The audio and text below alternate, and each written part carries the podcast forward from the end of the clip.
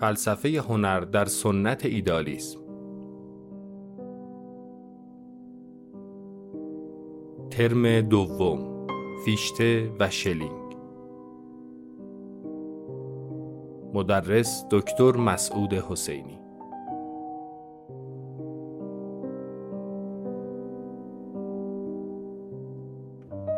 سنت ایدالیسم آلمانی که چهره های اصلی آن عبارتند از کانت، فیشته، شلینگ و هگل در بحث فلسفه هنر یا زیبایی شناسی نظریات و ایده های بدیع و برجسته ای را در خود گنجانده است. کانت در نقد قوه حکم شرحی بسیار نظاممند و در عین حال مناقشه انگیز از احکام زیبایی شناسانه به دست داد که از سویی واکنشی بود به نظریات زیبایی شناسان پیش از خود و از سوی دیگر عرصه ای شد برای جولان فکری دو فیلسوف ایدئالیست بعد از او یعنی شلینگ و هگل.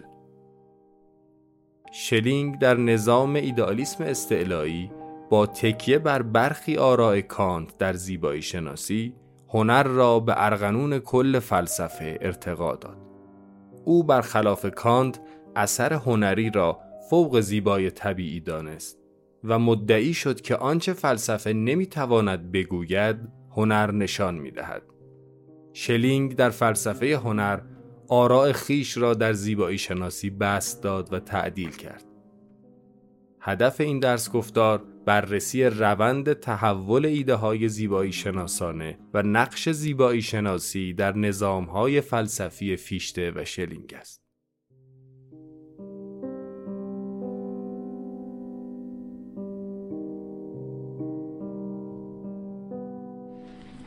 این ترم در مورد زیبایی شناسی پیشته و شلینگ صحبت می‌کنیم. جلسه اولم اختصاص میدیم به پیشته اون متنی هم که بهتون دادم و به دستتون رسیده دیگه خب نگاش کردین؟ یعنی خوندین چیزی؟ خب ما اونو امروز می‌خونیم و سعی می‌کنیم تفسیرش بکنیم. در مورد فیشته لازم خواهد بود که ما یه مقدار مقدمه هم بگیم اول. چون فکر می‌کنم بدون اون مقدمه زیبایی شناسی فیشته جا نمیفته اما قبل از اینکه اون مقدمه رو بگیم باید این نکته هم بگیم که فیشته هیچ کتاب خاصی در مورد زیبایی شناسی نداره. و اون چه به جا مونده همین متنیه که الان در اختیارتونه. این متن هم یک سرگذشت خیلی جالبی داره. فیشته این رو در سال 94 می نویسه برای مجله هورن مال فردریش شیلر که سردبیرش فردریش شیلر بوده. اما به این دلیل که فیشته اونجا با آرای شیلر مخالفت می‌کنه شیلر از انتشار اون سر باز می‌زنه.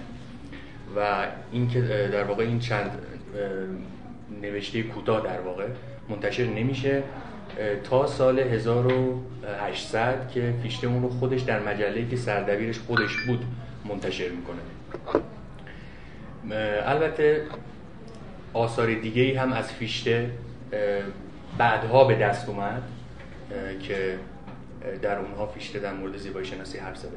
از جمله یک رساله به نام تحملات خصوصی درباره فلسفه عملی یا فلسفه بنیادی که مربوط به سال 1793 هست و یک شرح نیمه تمام بر نقد قوه حکم کانت که ما جلسه پیش دربارش در واقع ترم پیش دربارش صحبت کردیم تا بند 13 همه نقد قوه حکم رو فیشته اونجا شرح کرده و این باقی مونده و به دست ما رسیده مونتا به دست من فعلا نرسیده چون این متن توی مجموعه آثار فیشته در سال, هزار در, در سال 1845 چاپ شده نیست. این بعدها پیدا شده و بعدها به طور مستقل چاپ شده در آلمان که هنوز به دست ما نرسیده. از یه سری منابع دست دوم یه مقدار از مطالبش رو من استخراج کردم که این جلسه براتون خواهم گفت. علاوه بر این دوتا مطلبی که گفتم در دو اثر دیگه فیشته در واقع در سه اثر دیگه فیشته اشاره هایی شده به زیبایی شناسی یکی در سال 1794 هست یک کتابی داره به نام در باب مفهوم آموزه دانش که اونجا اشاره می‌کنه به اینکه طرحی داره برای در واقع طرح و تنسیق یک زیبایی شناسی که اون رو تحلیل خواهیم کرد اون حرفایی که اونجا اونجا زده پیشته.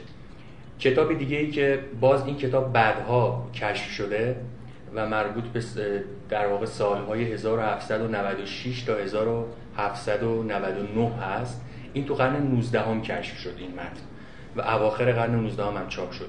اونجا فیشته وقتی در مورد در واقع بخش های اصلی نظامش حرف می‌زنه جایگاه زیبایی شناسی رو مشخص می‌کنه و در مورد وظیفه زیبایی شناسی هم اونجا حرف می‌زنه. علاوه بر این در کتاب نظام آموزه اخلاق که این کتاب هست که ترجمه فارسیش هم در اختیارتون هست یک قسمتی داره با عنوان درباب وظایف هنرمند زیبایی شناس که این متن هم امروز من براتون آوردم و خواهیم خوند تا ببینیم که در اون فیشته چه چیزهایی گفته. به علاوه من دو تا مقاله هم به انگلیسی پیدا کردم. از معدود مقالاتیه که وجود داره در زمینه زیبایی شناسی فیشته به زبان انگلیسی که از اون هم استفاده می‌کنیم برای تفسیر و شرح اون رساله‌ای که بهتون دادم باب رو و لفظ در فلسفه. یه سری هم کتاب هستش که از سالها پیش در واقع مجموعه مقالاته. از سالها پیش زمان آلمانی در, در آلمان در واقع اینها منتشر میشه به نام فیشته اشتودین مجموعه مقالاتی در درباره فلسفه فیشته یکی از جلدهاش اگه اشتباه نکنم جلد 27 یا یه همچین چیزی که حالا اگه بعدا نیاز شد به اونم رجوع خواهیم کرد. اون مختص به زیبایی شناسی فیشته است و به اون اختصاص داره. و در اون هم میشه یه سری مطالب مهمی رو پیدا کرد منتها اون دیگه به زبان آلمانیه. خب. اول از همه ما بریم سراغ خود این متن. پیش از اینکه بخوایم فقط اینکه اون متنی که من به شما دادم یه ویراست جدیدی از اون من ارائه دادم. این کتاب قراره در واقع به صورت کتاب قراره چاپ بشه. این قسمت کمتر مربوط میشه به دو تا کتاب دیگه فیشته که الان بهتون گفتم. یعنی آموزه دانش و آموزه اخلاق و آموزه دانش کتاب تعلیفی از خودتونه؟ نه نه نه این اینا کدوم؟ فرمودی کتاب قرار چاپ بشه. نه این همین ترجمه همین کتاب دیگه همین همین جزئی که بهتون دادم به صورت کتاب هم قرار چاپ بشه. قبل از اینکه اینو بخونیم فقط یه اشاره بکنم به اینکه فیشته در واقع طرحی داشته برای زیبایی شناسی و اگرچه زیبایی شناسیش رو نپرورونده و هیچ کتابی رو به اون اختصاص نداده ولی در سال 1794 که فعالیت فلسفیش رو همون سال شروع کرده تو دانشگاه ینا اونجا این رو عنوان می‌کنه که من قرار یک نظریه زیبایی شناسی زیبایی شناسانه ارائه بدم و اون رو بپرورونم. چیزی که اینجا میگه اینه. میگه In the second part the foundations are laid for new and uh, thoroughly elaborated theories of the pleasant, the beautiful and sublime میگه در این بخش دوم مبانی ریخته خواهد شد برای نظریات بسیار جدید و یک سر کاملا نوعی و مفصلی درباره امر مطبوع، امر زیبا و امر والا. اولا اینکه این بخش دومی که اینجا میگه توی این کتاب اینو توضیح داده که این بخش دوم چی هست. وقتی نظامش رو توضیح میده پیشته میگه که نظام من در واقع یک بخش بنیادی داره. در اون بخش بنیادی باید اصول سایر علوم و یا شاخه های فرعی نظامم که اسمش آموزه دانش هست اونجا استنتاج بشه. این خود این نظام یه بخش بنیادی داره که اینا توش استنتاج میشه و دو بخش فرعی تر داره یعنی فلسفه نظری و فلسفه عملی. فلسفه نظری مبتنی بر مفهوم بازنماییه یعنی ریپرزنتیشن یا فورشتلون که فلسفه طبیعت از این شاخه در واقع متفرع میشه. و فلسفه عملی مبتنی بر مفهوم کوشش یا اشتربنه به آلمانی که مثلا فلسفه اخلاق و فلسفه سیاست باید از این متفرع بشه و مشتق بشه. زیبایی شناسی هم نکته جالب اینجاست که فیشته میگه زیبایی شناسی من هم بر این بخش عملی یعنی بخش دومی که گفتم مبتنی خواهد بود. اولین نکته ای که اینجا توجه رو جلب می‌کنه اینه که فیشته برخلاف کانت ما ترم پیش درباره کانت صحبت کردیم و گفتیم که زیبایی شناسی کانت در واقع در کجای نظام کانت قرار می‌گیره. به طور خلاصه اگر بخوایم بگیم زیبایی شناسی در کانت وابسته به قوای شناختی یا نظری بود و خودش هیچ جزء خاصی از فلسفه رو تشکیل نمی‌داد. برای کانت فلسفه به فلسفه نظری و عملی تقسیم می‌شد. و زیبایی شناسی اصولا یه علم, علم فلسفی یه میانجی بود برای پیوند زدن این دوتا. دلایل این رو گفتیم که چرا زیبایی شناسی در کانت یک علم محسوب نمیشه. کانت در واقع مبانی بنیادهای علوم رو از سوژه استخراج می‌کنه. و زمانی یک علم می‌تونه به وجود بیاد که یک سری اصول پیشینی قوام بخش این اصطلاحات معنیش رو می‌دونید حتما. پیشینی و قوام بخش در خود سوژه بتونیم پیدا بکنیم که به تعبیر کان به زعم کان فقط دو نوع از این اصول وجود داره. یکی مفاهیم فاهمه است یا مفاهیم طبیعی که با اون علم طبیعی شکل می‌گیره و اون یکی مفهوم اختیار است که به وسیله اون مفهوم اخلاق رو شکل میده کانت. زیبایی شناسی یک اصل پیشینی داره اما اصل پیشینی غیر قوام بخش چون قوام بخش نیست نمی‌تونه یک علم خاصی رو برای خوده وقتی میگیم قوام بخش در کانت منظورمون چیه؟ منظورمون اینه که چی؟ نه لزوما این نه. هم هم مفهوم پردازانه همین که شرط امکان ابژه هاست. یه چیزی وقتی یک اصلی وقتی پیشینی و قوام بخشه شرط امکانه. وقتی میگیم شرط امکان یعنی چی؟ یعنی ابژه ها ممکن نمی شدن برای ما اگر این اصل در ذهن ما نبود. چنان که اصل علیت به عنوان یک اصل قوام بخش و مربوط به فاهمه اصلیه که اگر نبود اصلا ابژه ها برای ما ممکن نمی‌شد که اصلا ابژه‌ای وجود داشته باشه. یا یا مثلا مفهوم جوهر یا مفهوم عرض. همون مقولات یا همون مقولات بله. اینها در واقع وقتی میگیم قوام بخش یعنی شرط امکان پاره ای از ابژه ها باید باشن زیبایی شناسی در کان اینطور نبود و امکان وجود ابژه ها برای ما وابسته به اصول زیبایی شناسانه نبود. زیبایی شناسی اونجا نقش در واقع شأن مستقلی هم نداشت. و, و کارکرد مستقلی هم نداشت بلکه خادم اخلاق یا شناخت بود. و کارکرد کارکرد شناختی نداشت ولی وابسته به کارکردهای شناختی بود. کارکرد اخلاقی خودش نداشت ولی می‌تونه زمینه رو برای اخلاق فراهم بکنه. اینجا ولی فیشته میگه نظریه زیبایی شناسانه من بر یک در واقع تلقی عملی بر بخش, بر بخش عملی نظام من استوار خواهد بود. و اینکه اینجا تاکید می‌کنه این این چیزی که من میگم جدیده و در منظورش هم اینه که چیزی غیر از نظام زیبایی شناسانه کانتیه. این جدید بودنش به اینه. حالا باید ببینیم که این که میگه جدید چیه. ما تو این متن بهش خواهیم رسید. خب. حالا این قسمت این جزوه کوچیکتر رو بیارید. این جزوه کوچیکتر همونطور که می‌بینید دو قسمت داره با دو تا عنوان. این آموزه دانش به روش نو یک کتاب هم که گفتم این تو قرن 19 هم در واقع تقریرهای دانشجوییش پیدا شد. اواخر قرن 19 هم, هم چاپ شد. کتاب مفصلی هم است به انگلیسی ترجمه شده. این قسمتی از آخر کتابه آخر اون کتاب یک بار دیگه قسمت های فرعی یا بخشبندی کل نظامش رو ارائه میده و بعد میگه خب زیبایی شناسی کجاست؟ اینها رو میگیم برای اینکه بگیم که فیشته یه برنامه ای داشته برای پروراندن زیبایی شناسی و براش خیلی مهم بوده. چون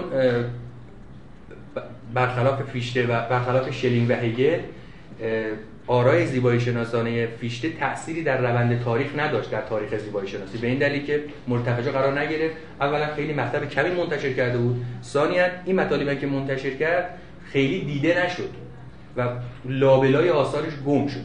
حالا اینو بخونیم. یکی از دوستان اینو بخونه. اینا از کدوم مجلد در استخراج شده؟ چون این که نیست که آثار دیگه اولی است. نه این نه این مال کدوم مجلد؟ یه کتابیه به نام آموزه ویسنشافتلر نووا متودو اونم در برزیل ترجمه کرده. آره اونم این برزیل ترجمه کرده. اون اواخر کتاب یه قسمتی داره تقسیم بندی علوم رو به دست میده و اونجا درباره زیبایی شناسی حرف می‌زنه. ما بعدش اینو دوباره تحلیل خواهیم کرد ولی الان یه دور از روش بخونیم ببینیم که چه چیزهایی اینجا میگه؟ بعضی از چیزهایی که اینجا میگه نیاز به توضیح داره. همون مقدماتی که گفتن درباره فیشته اینجا باید به اون مقدمات اشاره بکنه. کی بخونه؟ بخون پس از این تقسیم بند آموزه دانش به روشی دو پس از این تقسیم بندی هنوز دانشی باقی میماند که همه با آن آشنا هستند و همیشه به حق بخشی از فلسفه بوده است و ما نیز آن را بخشی از فلسفه می‌دانیم. دانش مورد بحث زیبایی شناسی است. این فلسفه به کجا تعلق دارد؟ میان چشمانداز استعلایی فیلسوف و چشمانداز معمولی یک میانجی وجود دارد. این نقطه میانی این نقطه میانی زیبایی شناسی. این نقطه میانی زیبایی زیبایی شناسی. ببین توی متنی که من بهتون دادم هر جا کسره لازم داشته باشه گذاشتم. خب ببینید اولین چیزی که اینجا داره میگه میگه که میان چشمانداز استعلایی و چشمانداز معمولی یعنی ترانسندنتال standpoint و ordinary standpoint. دو تا نظرگاه وجود داره برای انسان به طور کلی. یکی نظرگاه انسان معمولیه. انسان معمولی یعنی انسانی که هنوز به مرتبه تحمل فلسفی نرسیده. این یه جور به جهان و به ابژه در جهان نگاه می‌کنه. وقتی این شخص خودش رو به مرتبه تفکر فلسفی کشید بالا اون وقت می‌تونه حالا یه جور دیگه نگاه بکنه. این بار جهان به کلی براش عوض میشه. پس اینا دو تا نظرگاه زیبایی شناسی اون وسط قرار داره. یعنی فرد به زعم فیشته مستقیما از نظرگاه معمولی جهش نمی‌کنه به نظرگاه فلسفی. اون وسط باید نظرگاه زیبایی شناسانه رو درک بکنه. حالا اینو یه مقدار توضیح میده. ببینید چی میگه. ادامه یه جریانی بوده اون دوره که فلسفه مردمی فیلسوفای مردمی بودن. این نظرگاه معمولی نظرگاهی بوده که فیلسوفای مردمی داشتن. نه لزوما. یه چیزی بود به نام پاپولار پاپولر فیلسوفی اونا فلسفه های عامه پسند بودن. آها. آره اون یه چیزیه. اون مثلا خود فیشته هم همچین آثاری داره. آه. یعنی مطالب فلسفه خودش رو به زبون ساده بیان می‌کنه به اونم میگه پاپولر فیلسوفی یا پاپولار فیلسوفی حالا اشتباه نکنم. این چیزی که اینجا میگه اون نیست نه. این میگه هر انسانی در مرتبه اول که متولد میشه یه دیدگاه نسبت به عالم داره. به طور طبیعی و اتوماتیک. این بهش میگه نظرگاه معمولی. حالا توضیح میده که این نظرگاه معمولی یعنی چی؟ ordinary standpoint یعنی چی؟ از نظرگاه معمولی جهان چیزی داده شده به نظر می رسد از نظرگاه استعلایی چیزی تولید شده به کلی درون من. خب پس در نظرگاه معمولی جهان یعنی هر چی در جهان است و خود جهان چیزی داده شده است. یعنی چی؟ یعنی چیزی در مقابل من چیزی که من اون رو پدید نیاوردم و اون در مقابل من ایستاده و من آزاد نیستم که اون رو جور دیگه ای پدید آورده باشم. گویی که اصلا یک موجود دیگه ای مثلا خدا اونها رو پدید آورده. رئالیسم خام ارسطویی رئالیسم خامه آره در واقع. یعنی یه چیزهایی وجود دارن بدون اینکه من اونها رو به وجود آورده باشم. اونها در برابر من. حالا این نظرگاه استعلایی میگه جهان یه چیز تولید شده است. اونم به کلی درون من. پس دو تا نظرگاه کاملا متضاده در نظرگاه استعلایی جهان و همه ابژه هایی که در اون هست محصول فعالیت خود من تلقی میشه. یعنی انسان به خداگاهی می‌رسه نسبت به خودش توانمندی های خودش و جهان خودش. متوجه میشه که این چیزهایی که در جهان هستن مخلوق یک موجودی غیر از من نیستن. مخلوق خود منن. پس این دو تا نظرگاه کاملا اینجا با هم متضادن. حالا به دلیل همین تضادی که این در اینجا هست نیاز به یک عنصر میانی هست. این عنصر میانی باید از یه جهت شبیه نظرگاه معمولی باشه از یه جهت شبیه نظرگاه استعلایی تا بتونه پل بزنه بین این دوتا. و اون زیبایی شناسیه حالا میگه چی؟ از نظرگاه زیبایی شناسانه به نظر می رسد که جهان درست آنچنان که گویی ما آن را تولید کرده این به ما داده شده است و به نظر می رسد درست همان نوع جهانی باشد که اگر که ما اگر بودیم تولید, تولید می‌کردیم. پس ببینید میگه جهان به نظر می‌رسه در این نظرگاه زیبایی شناسانه. که همون جوری هست که اگر ما تولیدش می‌کردیم اینجوری تولیدش می‌کردیم. یعنی کماکان جهان داده شده است. پس این وچه اشتراکش با نظرگاه معمولیه چون جهان رو فکر می‌کنه داده شده. اما این داده شدنش با ما غریبه و بیگانه نیست. به نظر می‌رسه همون جوری داده شده به ما در با همون شکل و شمایلی به ما داده شده که اگر ما خالق بودیم خودمون همین رو اینجوری در واقع خلق می‌کردیم. نظرگاه زیبایی شناسان پس به جهان اینجوری نگاه می‌کنه. برای حس زیبایی شناسانه جهان آزاد به نظر می‌رسن حالا داخل کروشه اما برای حس معمولی محصول اجبار. به طور مثال هر محدودیتی در مکان نتیجه محدودیت شیعی به وسیله اشیاء دیگری است که بر آن فشار میآورند. به همین ترتیب هر گونه امتداد در مکان نتیجه کوششی درونی در جسم است. در هر طرف هم با سرشاری و هم با آزادی مواجه می شوید اولی به زیبایی شناسی تعلق ندارد در حالی که دومی دارد خب اینجا در مورد حس زیبایی شناسانه میگه انسانی که حس زیبایی شناسانه داره از نظرگاه معمولی فراتر رفته. و اون وقت جهان به نظرش یک چیز آزاد به نظر میاد. اینکه جهان به نظرش یک چیز آزاد به نظر میاد به این معناست که گویی در جهان یک نیروی زنده وجود داره. و جهان می‌تونه خودش رو در واقع آزادانه خلق بکنه. این آزادی که در جهان می‌بینه هنرمند مشابه اون آزادی هستش که خودش در خلق آثار هنری احساس می‌کنه. به همین دلیلی که جهان از این منظر براش یه چیز بیگانه به نظر نمی‌رسه. بعد یه مثال می‌زنه. این مثال رو بعدا تو ادامه جاهای دیگه روشنتر هم بیان کرده. میگه مثلا هر محدودیتی در مکان نتیجه محدودیت یک شیء به وسیله اشیاء دیگری است. که بر آن فشار میآورد. در نظرگاه معمولی انسان تصور می‌کنه که این اشیایی که در عالم هستن از درون خودشون هیچ نیروی زنده ای ندارن. اون چه هر شیعی رو متعین می‌کنه جاش رو و حد و حدودش رو اشیای دیگه هستن. و این برهم کنشی که اشیا با هم دیگه دارن یعنی یه برهم کنش مکانیکی باعث شده جهان به این شکلی که هست در بیاد. در حالی که وقتی که ما از منظر زیبایی شناسانه نگاه می‌کنیم اون وقت میگیم که هر گونه امتداد در مکان یعنی ماهیت جسم در مکان این نتیجه یک کوشش درونی در خود جسمه. یعنی در این نگاه خود جسم زنده تلقی میشه. اینجور نیست که دیگه جسم به واسطه نسبتهاش با سایر اجسام در واقع متعین بشه. برعکس در خودش یه چیز زنده داره. خب؟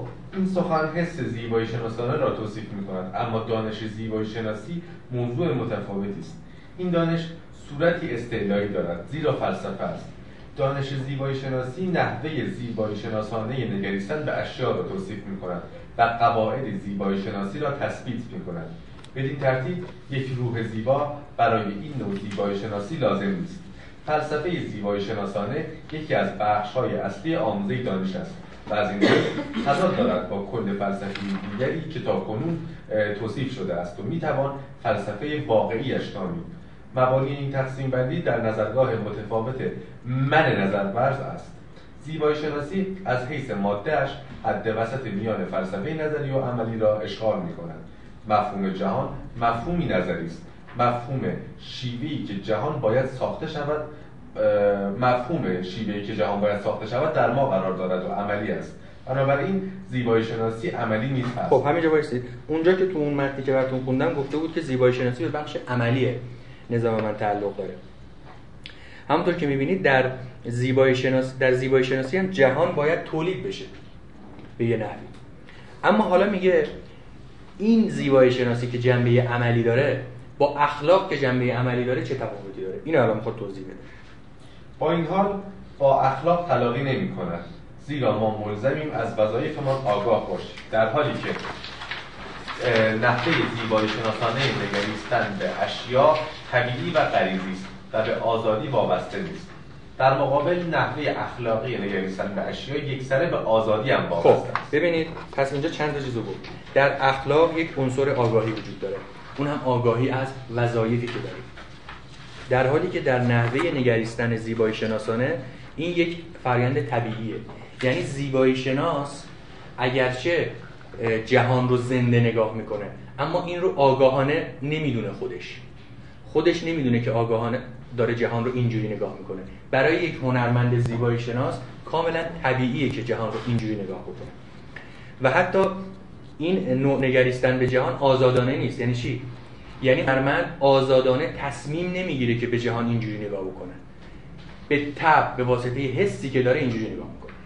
اما در اخلاق اینطور نیست. ما باید آزادانه جهان رو طوری نگاه بکنیم که باید بر بر مبنای آزادی ما تغییر بکنه و یک چیز دیگه ای بشه. این معنی را ما توی متنمون به شکل بهتری توی این متن چی؟ از همینجا به مفهومی بود در هنرمند در واقع نبوغ ویژگی هنرمند اینه که به واسطه این نبوغش دست به کارهایی می‌زنه که خودش آگاه نیست نسبت به اون کارها. نبوغ این ویژگی رو داره بله. از نظر پیشتم آزادی خدایینی یعنی فاصل خدایینی انسانه یا نه؟ بله همینطوره. یعنی پس نظراتش به نوعی ادامه نظرات کانت قرار می‌گیره. بله. ادامه نظر کانت به این معنی که از نظر کانت از نظر فیشته ماهیت انسان فعالیت کنشه. و اصلا به یه اعتبار کل فلسفه کانت و فلسفه فیشته از کنش و عمل میاد بیرون. فلسفه کوشش و فلسفه کوشش. حتی فلسفه نظری فیشته هم بر مفهوم کوشش مبتنی این که فیشته ذات انسان رو کوشش یا فعالیت می‌دونه این برآمده از یک مفهوم خاص نزد کانت. کانت در نقد اولش و بعد در نقد دوم بیشتر اونجا از حکم وقتی صحبت می‌کنه ادعا می‌کنه که حکم یک کارکرد سوژه است و یک فعله. نسبت دادن موضوع به محمول و برقراری ارتباط بین این دو یک فعل. و این فعل فقط از جانب یک سوژه‌ای که آزاد باشه به ذات امکان پذیره. فیشته همین دیدگاه رو پرورش میده و معتقد میشه که انسان اصولا فعالیت محض و کوششه. درست شد؟ خب. حاشیه رو بخونید. ببینیم اونجا چی به وسیله این نظرگاه زیبایی شناسانه است که آدمی خیشتن را به نظرگاه استعلایی برمیکشد. و بدین ترتیب نتیجه می شود که فیلسوف باید حس زیبایی شناسانه یعنی روح داشته, داشته باشد. پس ببینید زیبایی شناسی برای فیشته یک جزء اساسی فلسفه ورزیه. اگر زیبایی شناسی نبود اون وقت نمی‌شد اینو تبیین کرد که چطور یک انسان معمولی یهو به مرتبه فلسفه استعلایی ارتقا پیدا می‌کنه. خب؟ زیرا بدون این او در برکشیدن خیش به نظرگاه استعلایی توفیق نمییابد. خب. این بدان معنا نیست که فیلسوف ضرورتا باید شاعر یا نویسنده زبردست. زبردست یا خطیبی ورزیده باشد ولی باید به وسیله همان روحی جا بگیرد که اگر پرورانده شود آدمی را به طور زیبایی شناسانه پرورش می‌دهد. بدون این روح آدمی هرگز پیشرفتی در فلسفه نمی کند بلکه خود را با الفاظ فلسفه به زحمت می بدون آنکه به روح درونی آن نفوذ کند. پس نکته که اینجا میگه اینه. اون روحی که هنرمند داره همون روحیه که فیلسوف داره. یه روحه. و فیلسوف و هنرمند با یه روح دست به کارهایی می‌زنن که دست بهشون می‌زنن. اما نکته اینجاست که قرار نیست فیلسوف حتما هنرمند باشه. ولی باید از اون روح هنری بهره داشته باشه. همون روحه که در هنرمند متبلور میشه و او رو تبدیل به هنرمند می‌کنه در فیلسوف متبلور میشه و او رو تبدیل به فیلسوف می‌کنه. هرچند فیلسوف لزوما یک هنرمند خلاق نمیشه برای اینکه کارهاش رو در واقع تفکرش رو آگاهانه انجام میده. این عنصر آگاهانه فیلسوف رو از هنرمند جدا می‌کنه. هنرمند اگرچه مطابق با همون روح عمل می‌کنه که فیلسوف اما کارش آزادانه نیست. نه اینکه تحت اجباره. اینم دقت کنید وقتی میگیم آزادانه نیست منظور نیست که اجباریه. نه. یه جور غریزی بودن توشه یه جور طبیعی بودن توشه یه جور خود به خودی بودن توشه. حتی جبر هم هست میشه دیگه. به هر حال وقتی شما اختیار نداشته باشی بعد ناخودآگاه تماش جبر دیگه. آخه این ناخودآگاه هم نیست. جبرم نیست. واقعا. چون جلوش نمی‌تونه بگیره؟ میاد دیگه. اصلا خلق شده تا بخواد فکر کنه تموم شده. آخه می‌دونی من دوست ندارم اینو تعبیر به جبر بکنم. جبر یه معانی دیگه ای داره. جبر یه جوری که ببین هنرمند خودش هیچ مقاومتی نسبت به افعالیت که انجام میده نداره. در جبر ما خودمون مقاومت داریم. وقتی ما رو کسی مجبور می‌کنه ما آگاهانه مقاومیم نسبت به اون جبر. اما هنرمند نه. هنرمند خودش هم نواز هماهنگ با اون نیرویی که داره اونو به سمت خلق اثر هنری سوق میده. طبع آزاد داره در مقابل. آه طبع آزاد. آره. بعد ببینید چی میگه؟ میگه روح. ببخشید من از اون هنرمندی که به فلسفه خیلی علاقه داره فلسفه مطالعه می‌کنه. نه فیلسوف نیست ولی فلسفه رو زیاد می‌خونه. اون چی؟ اونم دچار این یعنی از این طبیعی بودن خارج میشه یا اصلا منافاتی نداره که انسان هم فیلسوف باشه هم هنرمند. ولی از نظر پیشته هنرمند اصیل در هنگام حالا می‌خونه می‌بینید در هنگام خلق اثر هنری دیگه فیلسوف نیست. یعنی آگاهانه اون کار انجام نمیده. هنرمنده. یعنی ناآگاهانه داره بهش الهام میشه که اون کار انجام بده. اون اثر رو خلق کنه. می‌تونه البته بعد از اینکه اون اثر رو خلق کرد حالا در مقام فیلسوف تفکر هم بکنه. اتفاقا یه بیشتر یه تفاوتی می‌ذاره بین هنرمندانی که آزادانه اون موهبت طبیعی و هنری خودشون رو می‌تونن بفهمن درک کنن و فیلسوفانی که نه اینطور نیستن. کاملا نسبت به این موهبت طبیعی خودشون ناآگاه و خیلی غریزی تر پس اینطور نیستش که هنرمند تو چارچوب قرار بگیره و محدود بشه با نه. ما در مورد دو مقام حرف می‌زنیم نه دو فرد یا دو نوع فرد. دو مقامی که در یک انسان هم می‌تونه تحقق داشته باشه. در دو از دو حیث از در دو زمان.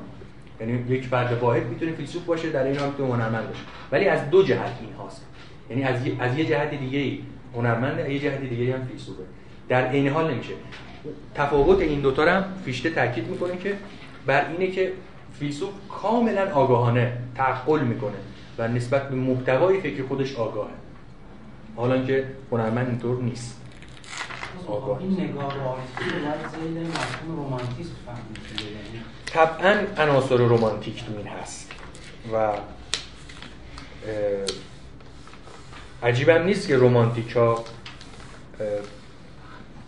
هجوم میارن به سمت فیشته و سر کلاسش حاضر میشن مثل اشتگل مثل خود هولدرلین یا شاعرای رومانتیک شما در نظر دارید فیلم دوره به رومانت ارتباط فیشته و رومانتیک هم بپردازید چون که دوباره سی کتاب داره مطالعات فیشته یا پژوهش‌های فیشته آره می‌دونم. اونم احتمال کتاب مهمی باشه دیگه. آره کتاب مهمه. منتها اون ما رو خیلی دور می‌کنه. من برنامه اینه که فقط تو یه جلسه فیشته رو بگیم بعد بریم سراغ شنید یعنی رومانتیکا فعلا حالا آره حالا رومانتیکا چون رومانتیک خودش یه قضیه دیگه ای داره یه جریان دیگه ای داره که خودش یه ترم میطلبه. به هر حال ارتباط مستقیم داره آره ارتباط مستقیم داره ولی یه ترم میطلبه نمیشه این وسط اینا رو گفت. چون شلینگ هم خودش خیلی نز... نظری زیبا شناسانش مفصله وقت خیلی خواهد گرفت. حالا ما ببینیم که توی یه جلسه می‌تونیم این فیشتر رو بخونیم. این خود این متن هم نزدیک 30 صفحه است خب. این آخر این قسمت هم از روح حرف می‌زنه. همونجور که می‌بینید عنوان این رساله هم که آوردیم در باب روح و لفظ در فلسفه است. حالا این لفظی که اینجا گذاشته بوخشتاب هست توی انگلیسی هم لتر بهش بگیم همون حرف حرفی که حرف مثلا الف ب فلان لتر دیگه. توی آلمانی بهش میگن بوخشتاب.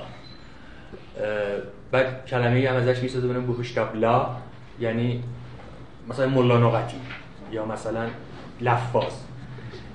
اینجا می‌خواد تاکید کنه به فرق بین روح و لفظ. و در حین همین بحثی که انجام میده و پرسش اصلش همین تفاوت بین روح و لفظ در فلسفه است می‌پردازه به زیبایی شناسی. ببین عنوانش اصلا معلوم نیست که این مربوط به زیبایی شناسیه. بر همین من تو ترجمه فارسی که اینو ارائه دادم گفتم که روی جلدش اون پایین بنویسن که رساله در زیبایی شناسی که توی جلدم منعکس بشه. این این قبلیه؟ اینو فعلا بذارید کنار. یه بخش دیگه هم داره که اونم احتمالا یه جایشو خواهیم خورد. حالا بریم این اینو بخونیم. فکر می‌کنم اگه اینو بتونیم تا آخر بخونیم خیلی خوب باشه برای این جلسه. خودتون خوندین دیگه. چیزی متوجه شدین؟ چیزایی متوجه شدین؟ مثلا کسی می‌تونه یه خلاصه گزارشی ازش بده؟ من یه خلاصه مختصری شاید بتونم یه چیزی بگین حالا. یا غلطه؟ بگید ببینیم چی فهمیدید اول شروع می‌کنه از اینکه معنای روح چیه و روح فلسفه چیست. بعد برای اینکه بخواد به این موضوع بپردازه گریز می‌زنه میاد در اصل انگار که حالا به اصطلاح من سه قوه انسان مورد بررسی قرار میده که یکی شناخته یکی جنبه عملیه و یکی جنبه زیباشناسی داره که به اینا میگه رانه است. و میگه این رانه چیزیه که حالا بعد در انتهاش نتیجه می‌گیره که روح عامل این رانه هستش که انسان حالا بی اعمالی رو بر اساس این سه وجه انجام میده.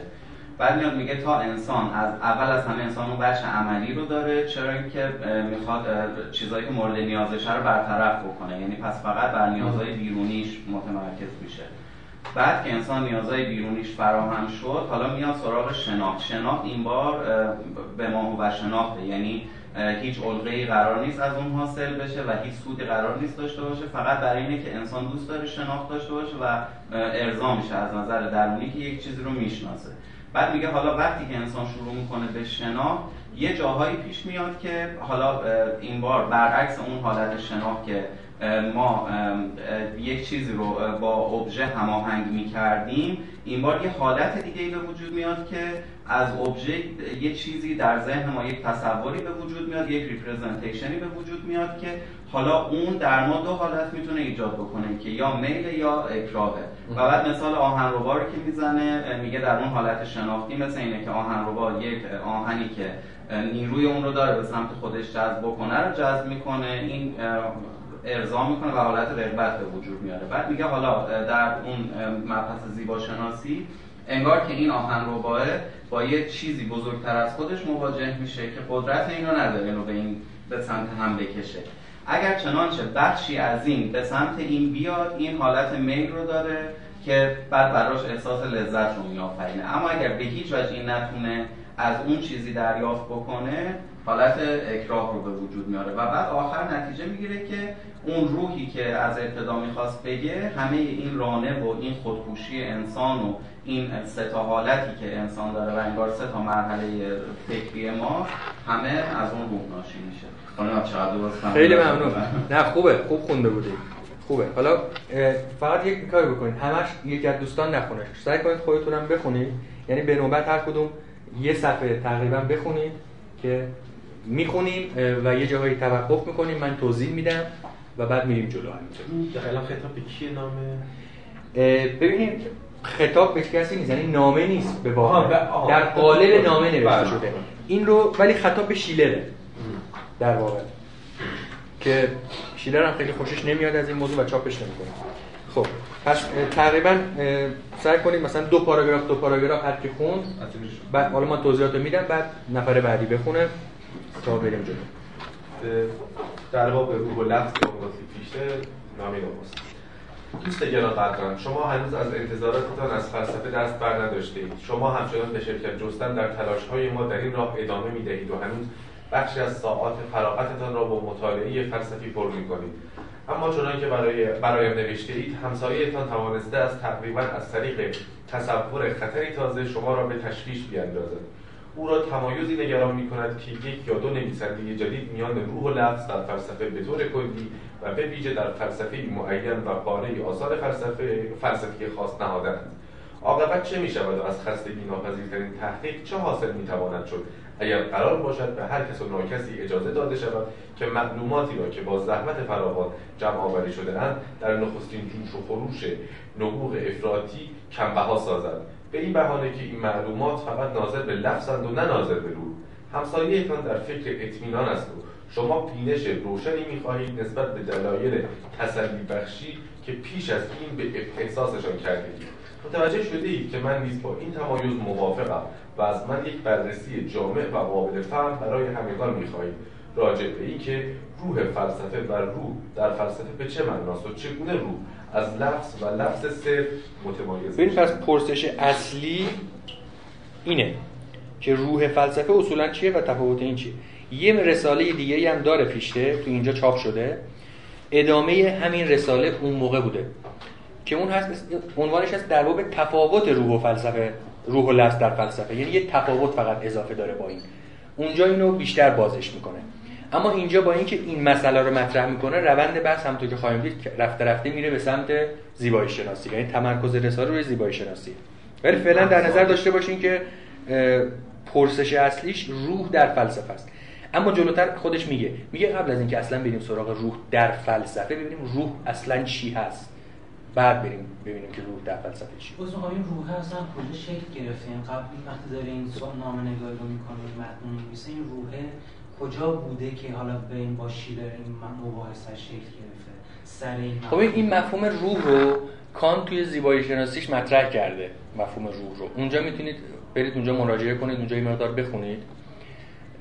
ولی فیشته اینو پرورونده این مفهوم روح رو. یه جور یه مسئله هرمنوتیکی تفسیری هم هست این مسئله مسئله روح و لفظ. فیشته معتقده که پیروان کانت روح فلسفه رو درک نکردن. چسبیدن به لفظ فلسفه. یا نص فلسفهش. و روح فلسفه اون چیزیه که بین خطوط و بین سطور اون کلمات و عبارات متن میشه بیرونش کشید. و لزوما لفظ مطابق با روح نیست. گاهی ممکنه ما روح رو به دست بیاریم و ببینیم که یک چیز مخالف متن داره میگه. و میگه پیروان کانت کانت رو خیلی تحت لفظی می‌فهمن. و ما بریم سراغ روح. مسئله از اینجا شکل می‌گیره. نه همونجوری تو راسته جان ترجمه کرده بودید که ایدالیست های آلمانی برای حفظ روح روح فلسفه کانت از نسلش که حالا رانهولد و آره. شوتسو اینا روش خیلی متمرکز بودن گذاشتن که اون حفظ شد آره. فیشته معتقده که خودش روح فلسفه کانت رو داره بیان می‌کنه. ولی خود کانت مخالف فلسفه فیشته بود. می‌گفت این فلسفه من نیست. فیشته می‌گفت ولی چرا؟ فلسفه تو اینه. تو خودت نمی‌دونی. فلسفه تو منجر به همین میشه چنانکه که فیلسوفای بعدی هم پذیرفتن حرف فیشته رو و قبول داشتن. شنین پذیرفت هگل پذیرفت. خب ادامه بدین. امیدوارم با خواستند جامعیت نخواهید وظیفه برای توانم بر عهدهام بگذارید که مرادم از این خواسته چیزی بیش از مرادتان؟ که مرادتان از این خواسته چیزی بیش از این نباشد که من مطابق با بهرم از دانش و وجدان تا جایی که بنیاد را می‌بینم آن تمایز را از این بنیاد استنتاج کنم. چنین کاری در فرصتی کوتاه نیز شدنی میبود اگر می‌توانستم همه آنچه را که پیشفرض فرصتی فوری به فرصت شماست پیشفرض بگیرم. اما چون به نظر نمی‌رسد که خواسته شما این باشد چرا که طبیعی می‌خواهید که همزمان برای همگان قابل فهم باشد باید شما را به راه طولانیتری راهبری کنم. که امیدوارم در نظرتان هرگز بیراه جلوه نکنم. در این راه میبایست آرام پیش بروید و گاه استراحت کنید و منظره را از نظر بگذرانید. اما با اندکی صبر و حوصله امیدوارم شما را به مقصد برسانم و نگرانیهایتان را برطرف کنم. به جایی که به تعلیم همسایهتان مربوط است باری تجربه ای که در اینجا به دست خواهید آورد دست کم می‌تواند برای خودتان آموزنده باشد. جمله بعدم بخونید. پیش از آنکه بتوانم برایتان روشن کنم که تلقیم از روح در فلسفه چیست باید بر سر آنچه به طور کلی روح مینامیم توافق کنیم خب پس الان اون پرسش اصلی که تفاوت روح و لفظ در فلسفه بود منتقل شد به یه پرسش فرعی تر که اصلا روح چیه؟ اصلا خود روح چیه؟ حالا فیشلر اینجا یه توی این پاراگراف بعدی سعی می‌کنه بگه این روح چیه؟ چون روح رو که نمیشه توی یک جمله یا چیز تعریفش کرد. روح رو میشه بیشتر توصیف کرد. یعنی باید با توصیف های گوناگون از راه های گوناگون بهش نزدیک شد. این توصیفی که اینجا میده یه جور توصیف پدیدارشناسانه است از مفهوم روح. بفرمایید بخونید. شکایت هایی را که شکایت هایی را به یاد آورید که آنها را نگاه مطالعه کتاب خاصی که برخی بسیار میستودند مطرح کردید نمی توانستید از کتاب سر در بیاورید. آن را پیش روی خود داشتید و چشمتان سخت بر آن دوخته شده بودند. اما در میافتید که هر بار که شروع می‌کنید به اندیشیدن به خودتان. هر بار که شروع می‌کنید به اندیشیدن به خودتان؟ خود را فرسنگ ها دور از کتاب میابید هر یک از یورش هایتان به محتوا و جریان آن شکست و به محتوا و جریان آن شکست می‌خورد و هر بار که تصور می‌کردید روح شکننده آن را فراچنگ آورده اید از دستتان میلغزید. مجبور بودید بارها و بارها به خود یادآور شوید که می‌خواهید و باید این کتاب را مطالعه کنید و تحمل مقاومت مداوم محتوای مستلزم نه محتوا؟ مداوم محتوا مستلزم یادآوری تصور بس مکرر سودمندی و تعلیمی بود که از این کتاب انتظار داشتیم. یعنی مدام باید به خودتون می‌گفتین که باید بخونین. آره سودمند خیلی آموزنده است. اینکه در نهایت دلایلی دیگر متقاعد شدید که می توانید کتاب نخواندن رها کنید و اینکه حتی سود مطالعهش ناچیز است و به زحمتش نمیارزد.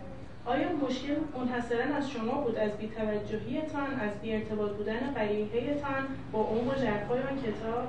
به نظر می رسید این را قبول نداشتید. حس و حالی که هنگام مطالعه آثار دیگری با عمقی برابر با کتاب مزبور داشتید به شما اجازه می‌داد دیدگاه مساعدتری در قبال خودتان اختیار کنید احساس می‌کردید این کتاب ها شما را به خود می‌کشند و محصورتان مسئولتان می‌کنن پس اینجا میگه که اگر یه سری کتاب ها رو می‌خونی و تو رو جذب نمی‌کنن مشکل از تو نیست. این این مشکل از خود اون کتاب هاست.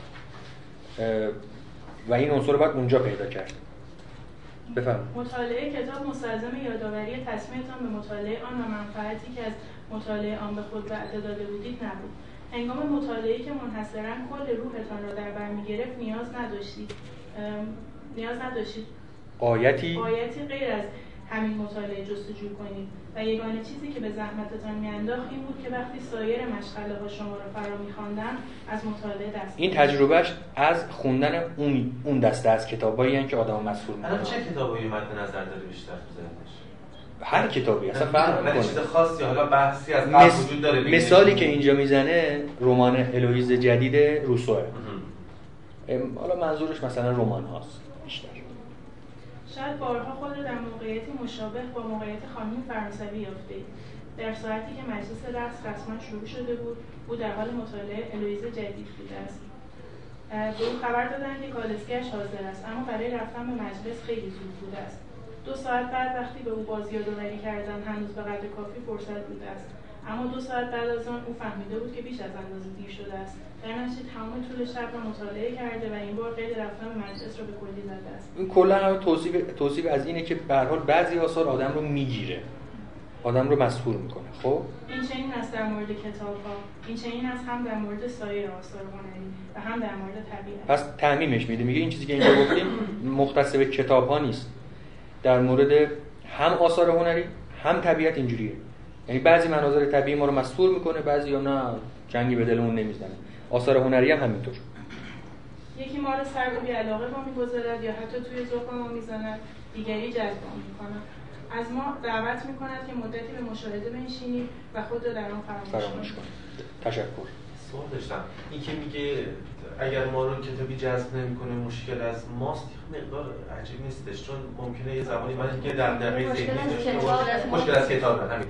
یه زمانی من یه دغدغه ذهنی داشته باشم پس برای از یه سری کتاب ها یا رمان ها خوشم بیاد از یه سبک رمان خوشم بیاد. یه زمانی جهان زندگی روحی عوض شد یعنی این لزوما وقتی به خود کتاب نداره خب پیشته با این نظر مخالفه. پیشته میگه اگه یه اثری دارای روح باشه قطعا آدمو می‌گیره. حالا یا امروز می‌گیره یا فردا می‌گیره بعدا اینو میگه. میگه قرار نیست که تو اولین مواجهتون با یه اثری که دارای روح شما رو بگیره. آره به قول شما آدم یه زمانه این اشتیمونی که تو صفحه قبل بود یعنی حس و حال اشتیمون ممکنه حس و حالش رو نداشته باشه. ممکنه توی شرایط اون کتاب نگیرتش. ولی تو شرایط دیگه ممکنه بگیرتش. و می‌خواد اینو بگه. می‌خواد بگه که این یک عنصر عینیه نه ذهنی. یک چیزی که در عالم وجود داره روح. و یک ویژگی این آثار هنریه. صرفا یک چیز سوبژکتیو و مربوط به حس و حال ما نیست. اینه تاکیدش. متوجه شدیم؟ یه چیزی که وجود داره و یه چیزی که یک خالقی یک هنرمندی اون رو در اون اثر گذاشته. و بعضی آثار از اون بی بهره و به این که بی بهره ما رو هیچ وقت نمی‌گیرن. یعنی حتی به بازی سوبژه اوبژه هم قائل نیست میگه این کاملا ابجکتیوه کاملا ابجکتیوه حتی نمیگه در این رفت آمد دیالکتیکی هست. نه دیالکتیکی نیست. این دیالکتیکی نیست نه. میگه اگر روحی از جانب هنرمند در اون اثر دمیده نشده باشه اون اثر مرده است. لفظ صرفه. و تو هر چقدر به اونو بخونی حس و حال خاصی به دست نمیده. پس باید اون اثر حاصل کار هنرمندی باشه که دارای الهامه. پس اینجوری نیست که نه اگه یه اثری مثلا روح نداره شما هی بخونی بخونی فلان بشین رفت آمد بکنی نه مثلا. منظور بود که اون وزن وزن سوژه هم تاکید بکنه که خب اونه که داره به رفت آمدی می‌کنه خود وزن. سوژه تاکید می‌کنه اما سوژه ای که هنرمنده. اگه اون هنرمند ابتدا به ساکن اثر هنری رو با روح خلق نکنه سوژه هر چقدر تلاش بکنه روحی از توش بیرون نمیاد. پس اون کار اولیه باید درست انجام شده باشه. خب ادامه بدین یکی از دوستان دیگه. این تجربه بسیار غریب است زیرا دلایلی که بر اساس که بر اساس آنها آدمی شاید بخواهد در نگاه نخست آن را توضیح دهد کافی نیستند. خواننده کمتر جدی و سطحی نگرتر که فقط دنبال تفریح است و تعلیم تقریبا فقط از طریق نوعی ترفند ظریف می‌تواند در هیئت تعلیم به او رسانده شود. شاید عموما ترجیح دهد با داستانها سرگرم شود. تا اینکه مجبور شود پا به پای نویسنده بیاندیشد و تحقیق کند.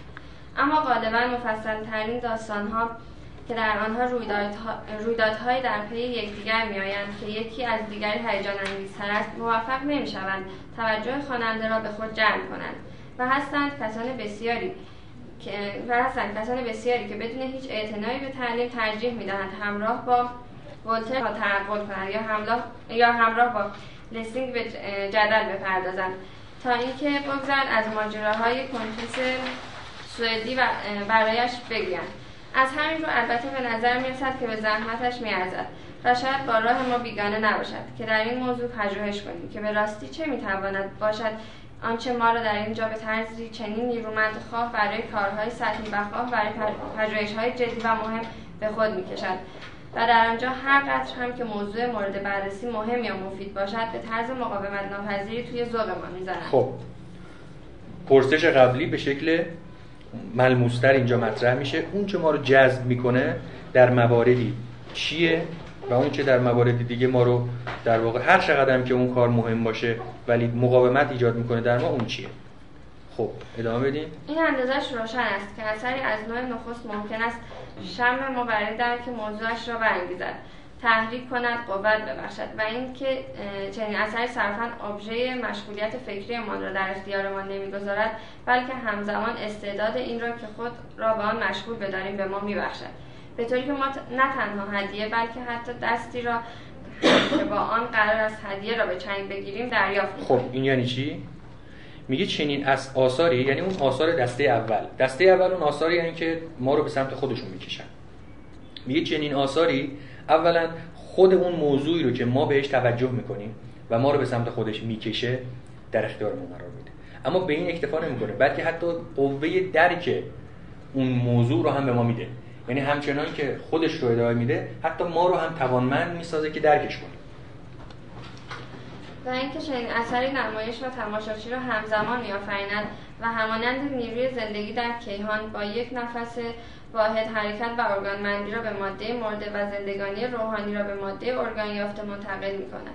پس اگر در واقع چنین اثری چنین اثری اگر مربوط بشه به یک جسم مرده اونو زندش می‌کنه و اگر مربوط بشه به یک جسم زنده جسم زنده رو دارای روح می‌کنه و اونم بهش زندگی روحانی میده خب در مقابل فراورده از همه دیگر درست همان شمی را که برای حذف بردن از آن بدان نیازمندی متوقف می کند و ما نمی شود و از طریق یک مقاومت مداوم خستهش می کند و می کشدش.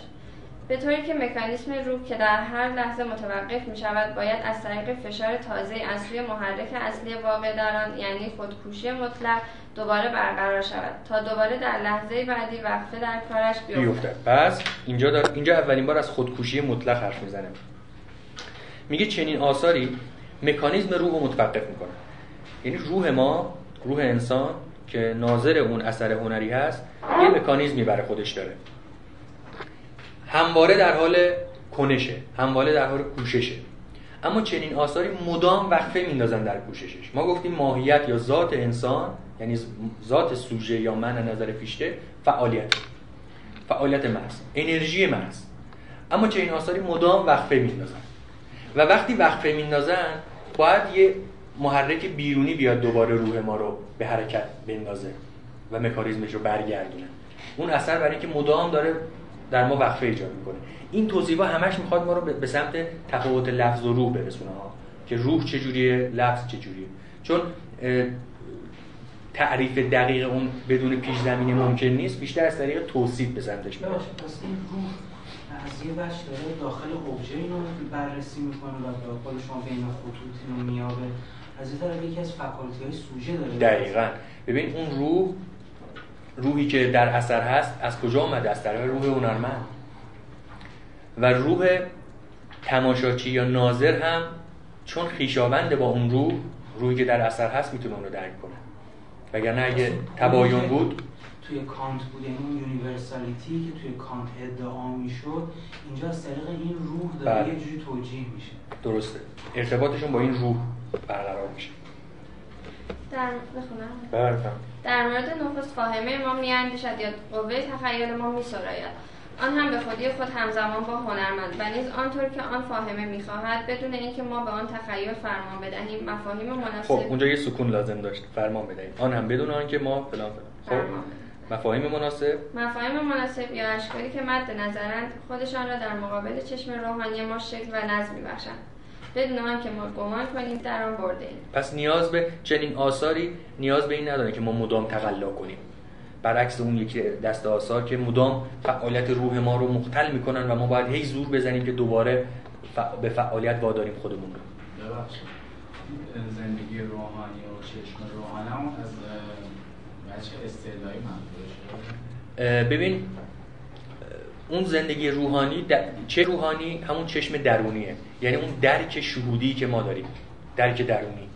در برابر درک بیرونی همون درک حسی که چشم داره. چشم روحانی توی بعضی ترجمه ها یه ترجمه از این کتاب هست من دیدم. این ترجمه کرده چشم درونی.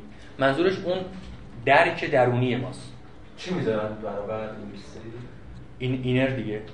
inner. inner گذاشته. ولی من چون geistig آورده توی آلمانی. منم همونجوری geistig ترجمه کردم. حالا بعضی چیزا رو برای اینکه یه دست بشه ببین کلمه روح تو آلمانی گایسته. خب؟ بعد صفت گایستیک رو داره. گایستیک یعنی روحانی. بعد یه کلمه دیگه داره به نام بگایستگونگ یعنی در واقع الهام. به ترجمه فارسی میشه الهام. که ما اینو اینجا ترجمه کردیم الهام روحانی. بگایستگونگ یا تعبیرهای دیگه هم هست که همه از ریشه گایست درست شدن. من همه رو با ریشه روح ترجمه کردم که اون وحدت اون کلمه توی این متن رعایت بشه. به همین دلیل اینجا هم چشم و چشم درونی نگفتم. گفتم چشم روحانی. خب. در مورد دوم همیشه باید خود را بخواهیم و تحت نظارت اکید داشته باشیم. مدام دستور دقت به خرج دادن را تکرار کنیم و مراقب باشیم این دستور رعایت شود. لحظه که چشم روحانیمان را بچرخانیم توجهمان از هدف منحرف می شود خیال مراقبت نشده دوباره مسیر دوباره مسیر معلوفش را جستجو می کند یا روح به در خود فرو رفتگی گنگش باز میگردد. در یک کلمه به نظر می‌رسد فراورده های نوع نخست دارای نوعی نیروی زندگی بخشند. برای شم درونی و به ویژه برای آن شم ویژه‌ای که درک آن برازنده آن است. فراورده های نوع دیگر ممکن است نظم تمام, نظم تمام و کمال بودن و سودمندی داشته باشند. ممکن است هر آن چیزی را داشته باشند که آدمی می‌خواهد اما این نیرو را ندارد. پس نیروی زندگی بخش. این میشه تعریف فعلا الان به این رسیدیم که یه نیروی زندگی بخش. یعنی به یه اصطلاح مشخص رسیدیم برای روح ولی اینجا تموم نمیشه ماجرا. ادامه داره. فقط ببینید توی این متن برای اینکه راحت تر بخونید اولا گفتم کسره ها رو همه جا گذاشتم خب؟ بعد اون یه هایی که زیرش نقطه داره یه نکره است. یه نکره با اون یه مصدری و اینا فرق داره. مثلا چیزی یعنی یک چیز. یه نکره یعنی اون یک دیگه نکره. برای اینکه درست تر بخونه اون یایی که اونجوری داره. چی؟ رو؟ اونایی که تو کروشه هست خودم اضافه کردم که راحت تر خونده بشه من. یه سری اعداد دیدم. آه اون اعداد هم ارجاع میدن به متن آلمانی. متن آلمانی مجموعه آثار فیشته هم که گفتم تو سال 1845 6 اگه اشتباه نکنم چاپ شده. این متن معیاره. توی همه ترجمه های انگلیسی هم تو حاشیه به اون متن ارجاع میدن. ولی تو قرن بیستم هم مجموعه آثار فیشته توی فکر می‌کنم 45 جلد چاپ شده. اون خیلی معتبرتره. ولی کماکان به اون آثار اجرا میدن. چون اون اولی مجموعه آثاری که از پیشته چاپ شده منم اینجا حالا چاپ صفحه اون اون جلده. آره. تو جلد اون اون مجموعه آثار 8 جلد بیشتر نبود. 8 جلد بود و این اینم توی جلد هشتمشه. و این س... اینم شماره صفحات جلد هشتم اون مجموعه آثار. ما این نیروی زندگی بخش در فراورده, فراورده هنری را روح مینامیم و فقدان آن را بیروح بودن. و به این ترتیب درست در مقابل موضوع میستیم که باید در خصوص آن پژوهش کنیم. پس فعلا روح اون نیروی زندگی بخشی که در فراورده هنری هست. و باعث میشه که ما بدون هر گونه تقلا و کوشش از جانب خودمون مسئول یک اثر بشیم. بدون اینکه لازم باشه به خودمون فشار بیاریم که این اثر مهمه گوش بده بهش مثلا یا نگاهش بکن یا فلان بخونش کن حالا این رفته رفته بازتر میشه این مفهوم و روشنتر میشه. ادامه چگونه فراورده بشری این نیروی حیات بخش را به دست میاره این یه سوال پس. چگونه فراورده بشری یعنی اون چه انسان خلق می‌کنه این نیروی این حیات بخش هم باید همون زندگی بخش باشه. توی نسخه ای که کتاب قرار بشه اینا همه یه دست شده. این یه دونه ولی اینجا در رفته. این همون برای اینکه یه دست باشه همون زندگی بخش در نظر بگیرید. و از کجا و از کجا هنرمند روحمند راز دمیدن آن به فراورده هنری را می... را می آموزد فراورده هنری را می آموزد ببین گفتم هنرمند روحمند تعبیر جالبی نیست. چون همچین چیزی ولی به این دلیل که بر اون کلمه گایستی که توی آلمانی هست تاکید کنم ببین پانویس دادم گایست فول گایست فول که ترجمه, ترجمه کردیم روحمند برای اینکه اون کلمه روح توش تاکید بشه که هنرمند هنرمندی که از این روح برخورداره در واقع. می‌تونیم مثلا بگیم هنرمند هنرمند باره بهره از روح یا هنرمندی که الهام الهام میشه بهش. دارای الهام. دارای الهام. خب. من هنگام نگاه کردن به اثر او با شگفتی مطبوع محبت ها و استعدادهایی را در خودم کشف می‌کنم که خودم از آنها بیخبرم خب همینجا وایسید. ببینید این اثر زندگی بخش ببین چه کار می‌کنه با انسان. یه چیزهایی در ما کشف می‌کنه یه چیزهایی رو ما در خودمون کشف می‌کنیم هنگام مشاهدهش که نمی‌دونستیم داریم.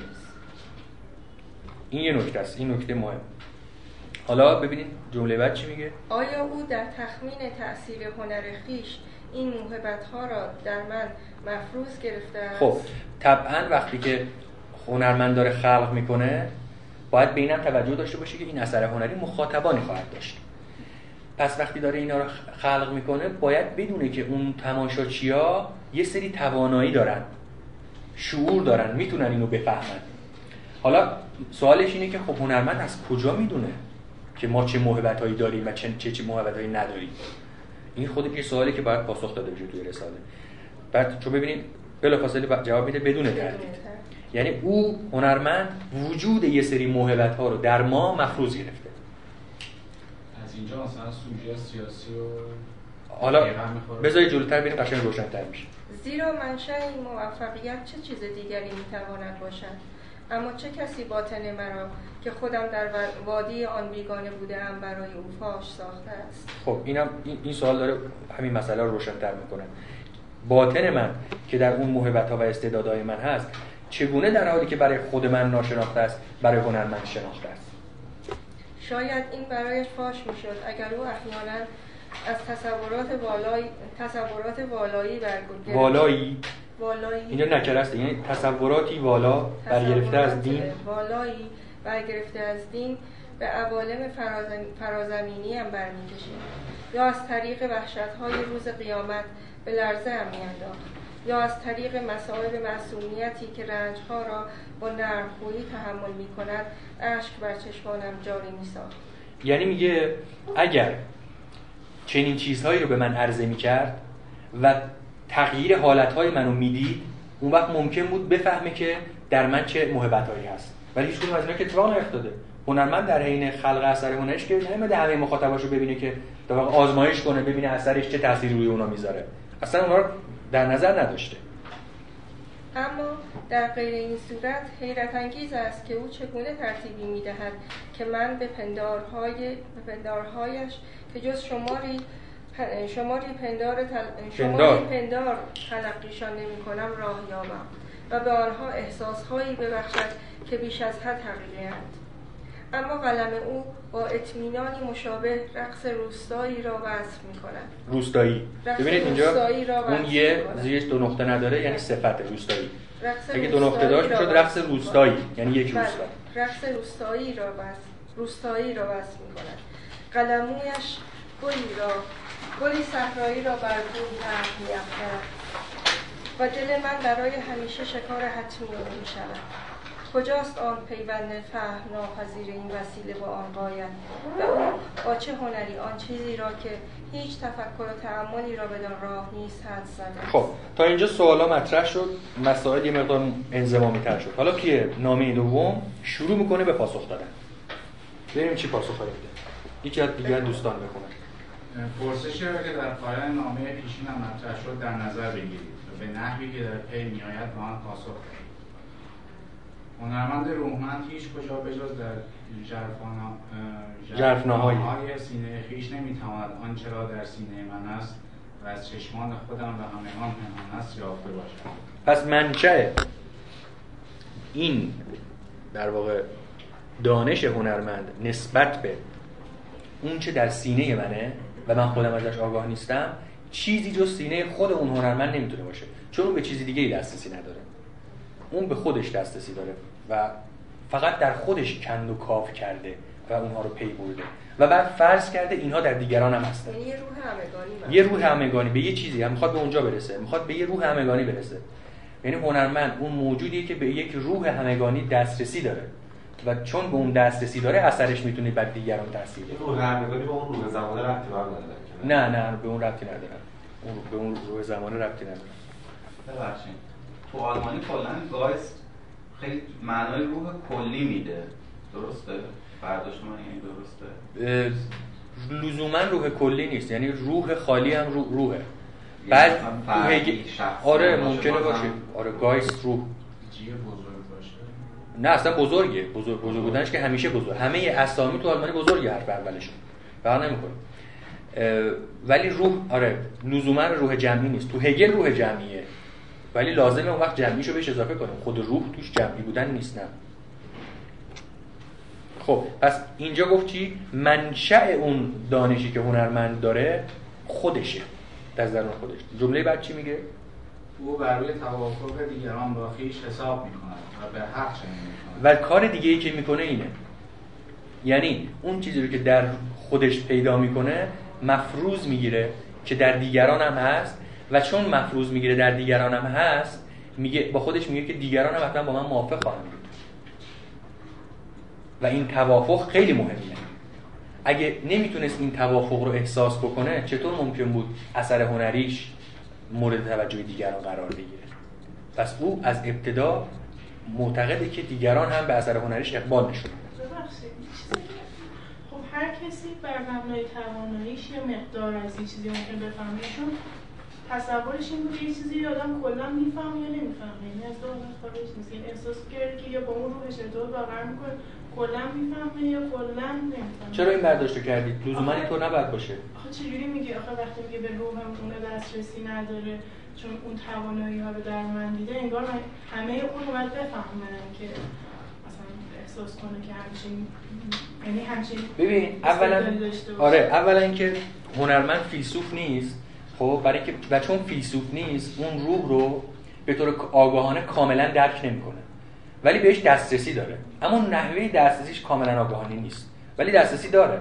اما نمی‌تونیم بگیم که هر هنرمندی حتما به کل روح دسترسی داره. اصلا لازم نیست همچین چیزی بگیم. ممکنه به درجات متفاوت هنرمندها به درجات متفاوت به اون روح دسترسی داشته باشن. و اصلا به واسطه همین دسترسی درجه مندشون هستش که آثارشون آره آثارشون با استقبال های متفاوتی روبرو میشه. پس این م- تناقض نداره با موضع پیشه میشه گفت یه خرد جمعی کلا وجود داره. و حالا هر هنرمندی به مقیاس اون چه که می‌تواند در روح خودش این از این خرد جمعی دریافت دقیقا. درسته درسته. خرد جمعی. اما فیشته نمیگه خرد جمعی. فیشته می‌خواد به یه جای دیگه برسه. می‌خواد بگه که انسان ها علا رقم تفاوت هاشون یک ذات مشترکی دارن. و این ذات مشترک میان همه انسان مشترکه. اما همه به اون دسترسی ندارن. مثلا انسان معمولی دسترسی نداره. هنرمند. داره. فیلسوف هم داره. ها درست شد؟ خب. ادامه بدین. ما می‌بینیم که توده اگر صرفا اندکی فرهیخته باشد ته تاثیر او به راستی در حیرت یک جان واحد گرده هم میآید. پس ببینید این تاثیر هنرمند خیلی مهمه. توده یعنی توده مردم. این سومین چیزی که اینجا گفت تو این جمله سوم. میگه اگه توده به این شرط که یه مقدار فریختگی داشته باشه یعنی بیلدونگ داشته باشه بیلدونگ. اون وقت به واسطه این اثر هنری جمع میشن گرده هم. این این عنصر در واقع امت سازه امت به وجود میاره به یه معنا. البته نه فقط امت اسلامی امت به معنای گرده هم اومدن یک کامیونیکیشن به وجود میاره. با اینا ارتباط همون همون زیتلیشکایت دقیقا. هرچند زیتلیشکایت مفهوم اخلاقی و غیره داره. اینجا هنوز هنوز از اون مفاهیم عالیه به اون مرحله نرسیده. اینجا فقط داره اینو میگه که هنرمند به واسطه اینکه به اون عنصر ذاتی انسانیت دسترسی داره باعث میشه که انسان ها دور هم جمع بشن. ببین بعدها هایدگر یه حرف مشابه این می‌زنه. میگه که اثر هنری اصیل اون اثریه که بتونه یه فرهنگ ایجاد بکنه طول خودش و انسانها رو دور و بر خودش جمع بکنه و به اون قومیت یه هویت بده. و فقط این آثار هنری حالا چند تا چیز رو مثال می‌زنه هایدگر. میگه مثلا اثر هنری اینجوریه تفکر فیلسوف اینجوریه بنیانگذاری جامعه سیاسی این ویژگی رو داره و دو تا دیگه که از جمله یکی از اونها هن- اثر هنری. بعد می‌بینیم که اینجا فیشته داره به همون موضوع اشاره می‌کنه. اینها همه ایده هایی که جدیده. علیرغم اینکه پرورونده نشده. اینجا فیشته طرحوار اینا رو میگه و می‌خواد بعدا بپرورونه ولی فرصت پیدا نشده. همچین چیزی اصلا تو کانت نیست. جدیدم آخر به چه معنی؟ اینا یه فیلسوفای آلمانی قرن 18 بیشتر میراثدار یه جوری یونانن از این نیستش یعنی هر چیزی که میگن صورت بندی و مفهوم پردازی همون چیزی که تو فلسفه یونان آره این حرفتون هم درسته. پیشتر اتفاقا جلوتر به یونان اشاره می‌کنه. یعنی در از هم این جمله مشهور کمبریج کامپنی ویژه من ایدئالیسم که میگه تا ترجمه هم شد آقای ترجمه کرد. ایدئالیسم آلمانی پدیده فرهنگی را بنیاد می‌دهد که قامت و اعتبار آن چیزی کمتر از عصر طلایی آتن به سنج در نیامده است. دیگه جایی گفت تکرار هم همونه دیگه. خواست بازگشت به همونه که حالا هگل تمس هم می‌کنه رمانتیکا رو تو اول اینا آه ببین یه بازگشتی به یونان داره. همه اینا بازگشت داره اما تکرار نباید هیچ وقت بگیم. تکرار مفهوم منفیه. تکرار یعنی که چیزی که بوده رو دوباره بیان عینا هم رو بیاره بکنن نه این نیست. هیچ کدوم. ببین اصلا تکرار معنی اصلا تکرار نیست. این نوزاییه زایش اصلا نیست ببین اصلا سوبژکتیویست تو یونان نیست. بله بله. سوبژکتیویست تو یونان ما نداریم. اینجا ولی سوبژکتیویست ما داریم در فیشته اونجا اصلا سوبژکتیویسم مفهوم نداره. و خیلی چیزای دیگه که اینجا هست ولی اونجا مفهوم نداشته. اونجا مزامینی از یونان باستان میاد و اینجا به قالب جدید مطرح میشه. جمعی رو من آره این ویژگی جمعی رو چون که هایدگر هم بعدها مثال می‌زنه میگه در آثار هنری یونان باستان هم این ویژگی بود و چند تا مثال می‌زنه. مثلا میگه معبد هرا این ویژگی رو داشت. اینها آثاری بودن که یه تمدن رو خلق می‌کردن حول خودشون. وحدت میبخشه. مثلا مثالی که میشه زد این که شعر حافظ این ویژگی رو داره. یه فرهنگ ساخته شعر حافظ. مردمی رو دور خودش جمع کرده. ولی شعرهای مثلا حاج- مولا هادی سبزواری اینجور نیست. برای اینکه اصلا شعر نیست. حالا امروز استان داشتم یه جایی در مورد ارسطو حرف می‌زدم. ارسطو میگه که فرق بین شعر و مثلا تاریخ این نیست که شعر وزن داره و تاریخ وزن نداره. فرقشون این نیست. مثلا شعر مولادی سبزواری فقط وزن داره ولی شعر نیست. همون نصره فقط یه ذره چیز داره. اون میگه که دلیل دیگه ای داره. میگه شعر به خاطر اینکه از امر کلی حرف می‌زنه با تاریخ فرق داره. تاریخ از امر جزئی حرف می‌زنه. شعر از امر کلی. حالا دور نشیم از بحث. پس اینجا این نکته هم نکته مهمیه که به نظر من به این شکل و با این سراحت تا قبل از فیشته مطرح نشده که اثر هنری همه توده رو در هیئت یک جان جان رو ترجمه زله است که نفس هم میشه ترجمه کرد. حالا من اینجا ترجیح دادم جان تر- ترجمه کنم بیشتر به خاطر جنبه ادبیش چون نفس خیلی فلسفیه. اینجا بیشتر بچه هنری مطرحه. سول جان. همون سول انگلیسی و زله آلمانیه. جان پس جان یا تو این متن یادتون باشه همون نفسه. خب. می‌بینیم که همه تفاوت‌های فردی منش منش ناپدید, ناپدید می شود پس ببینید هنر چه ویژگی داره؟ هنر میاد اون تفاوت‌های فردی ما رو کنار می‌ذاره عنصر مشترک رو برجسته می‌کنه. می‌بینیم که می‌بینیم که ترس مشابه یا دلسوزی مشابه یا شعف روحانی مشابهی همه قلوب را اطلاع میبخشد و به حرکت در میآورد. در نتیجه او از آن جهت که هنرمند است باید آن چیزی را که در میان همه جانهای فریخته مشترک است در خودش داشته باشد و باید به جای خصلت فردی که ما را از دیگران جدا می کند در لحظه الهام روحانی فقط و فقط اصطلاحا خصلت کلی تمامی بشریت در او منزل داشت پس ببین هنرمند در لحظه الهام این الهام هم به گایستقونگه توی آلمانی. به گایستقون یعنی یه روح رو بارور کردن. یه حالت چیز داره دیگه. فاعلی توش داره. البته مفعولی هم ممکن داشته باشه ولی به اون بی اولش فاعلیش می‌کنه. یعنی یک چیزی رو بارور شده. روح هنرمند بارور میشه از, از اون روح از در واقع اون اون خصلت مشترک اون خصلت مشترک تمامی بشریت از اون بارور میشه. در, در لحظه این خلق اثر هنری هنرمند دیگه یه فرد نیست در اون لحظه ها هنرمند گویی ذات کل بشره. ذات خود بشره که داره دست به خلق می‌زنه نه نه فرد. نه مثلا آقای ایکس آقای ایگرگ یا خانم ایکس و ایگرگ. ذات خود بشر اثر رو خلق می‌کنه. شبیه جمله هگل روحی که یک جهان است. آره دقیقا. روحی که یک جهان است. روح روح کلی. نه یک فرد نه این فرد نه اون فرد یعنی خود خود ذات بشریت الان داره دست به خلق می‌زنه. ادامه ما همگی از جنبه های متعدد با یکدیگر تفاوت داریم. هیچ فردی با هیچ فرد دیگری کاملا مشابه نیست. چه در خصوصیت روحانی و چه در خصوصیت جسمانی.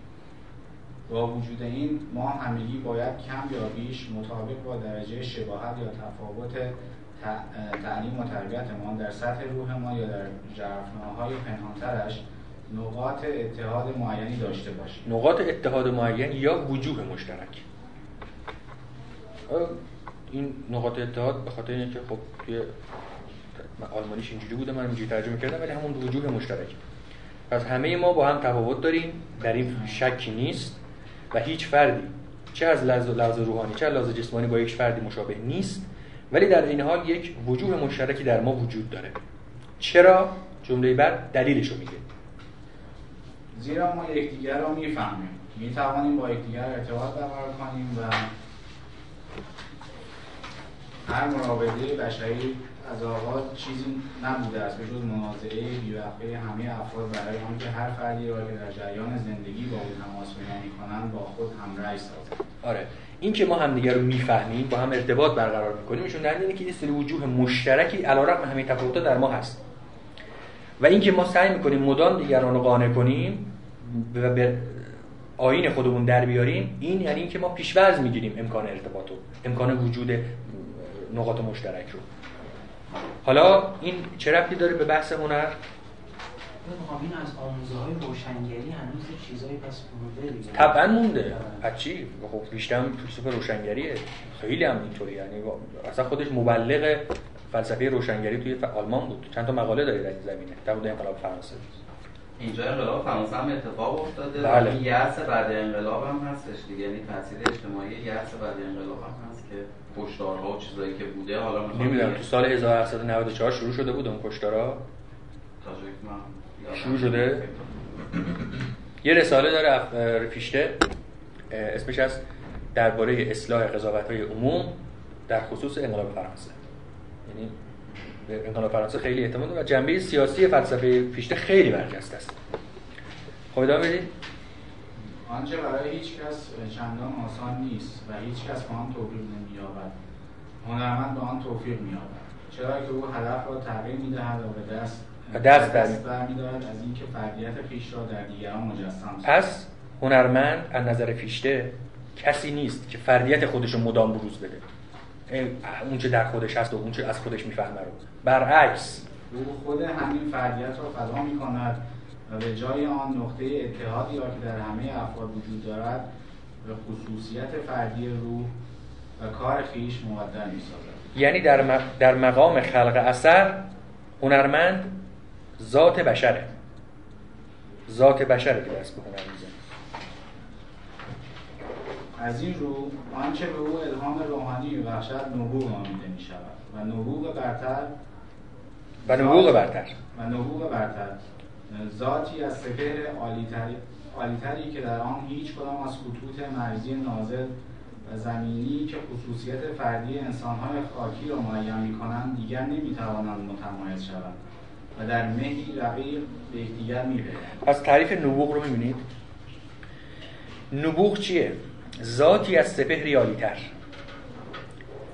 یعنی این نبوغ متعلق به یک سپهر دیگه یا یک جهان دیگه یک غیر از جهان ما. جهان ما عالم تکسر و تنوع و تفاوته. اما نبوغ مربوط به عالمی که در اون خطوط مرزی برداشته شدن و انسان در اون عالم وحدت داره. و هنرمندی که نابغه است هنرمندی که به این عالم دسترسی داره. پس نابغه بودن از نظر فیشته یعنی چی؟ یعنی دسترسی داشتن به این سپهر عالیتر که در اون خطوط مرزی انسان ها برداشته میشه و ذات مشترک انسانیت خودش نشون میده. سپهر ترجمه چی؟ شپر.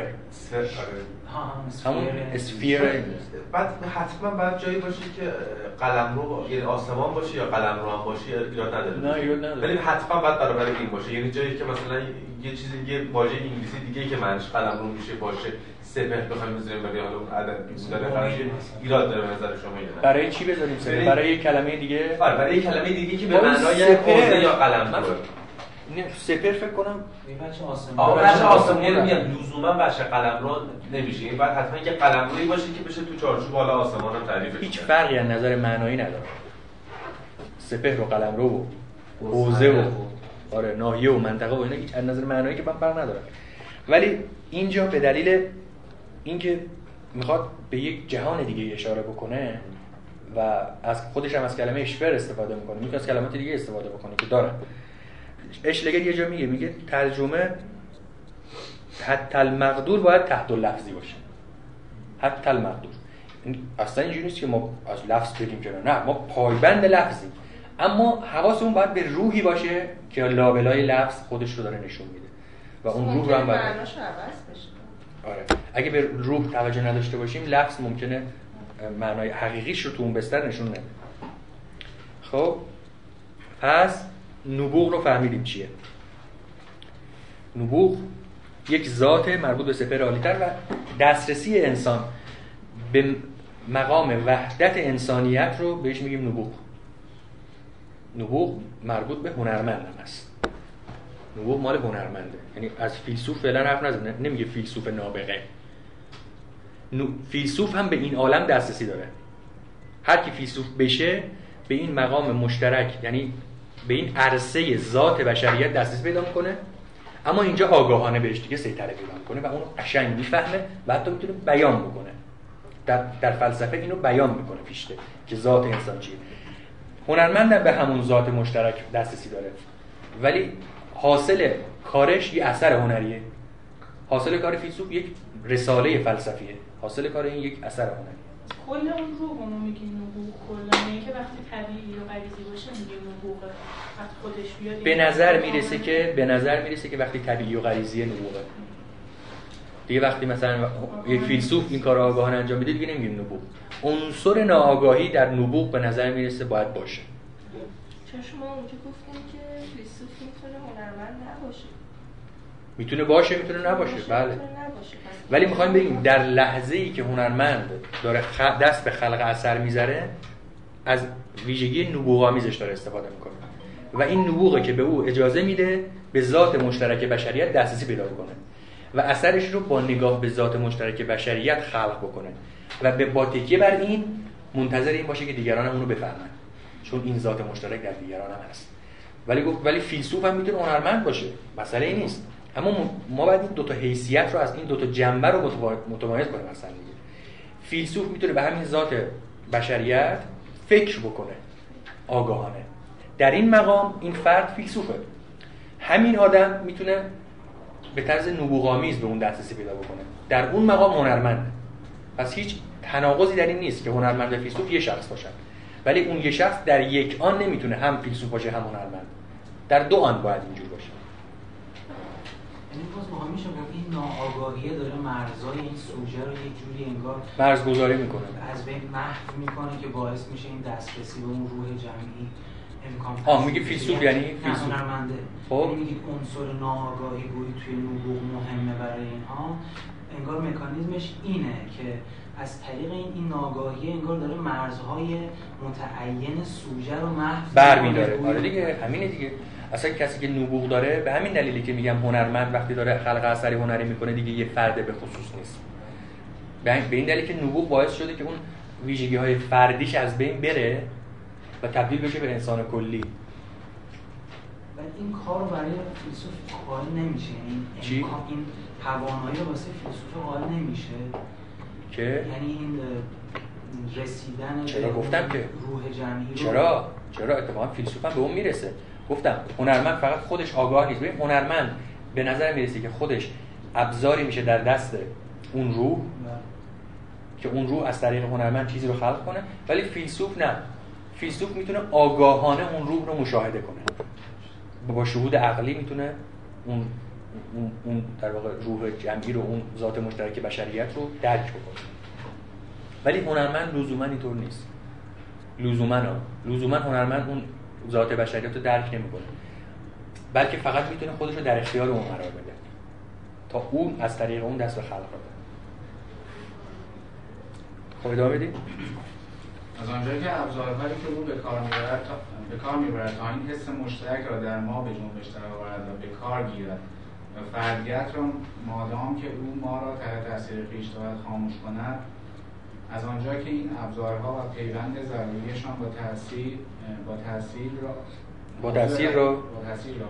از طریق هیچ تعملی از طریق هیچ گونه ارتباط با آیتشان به واسطه مفاهیم نمی‌توان چنین آسان کشف کرد.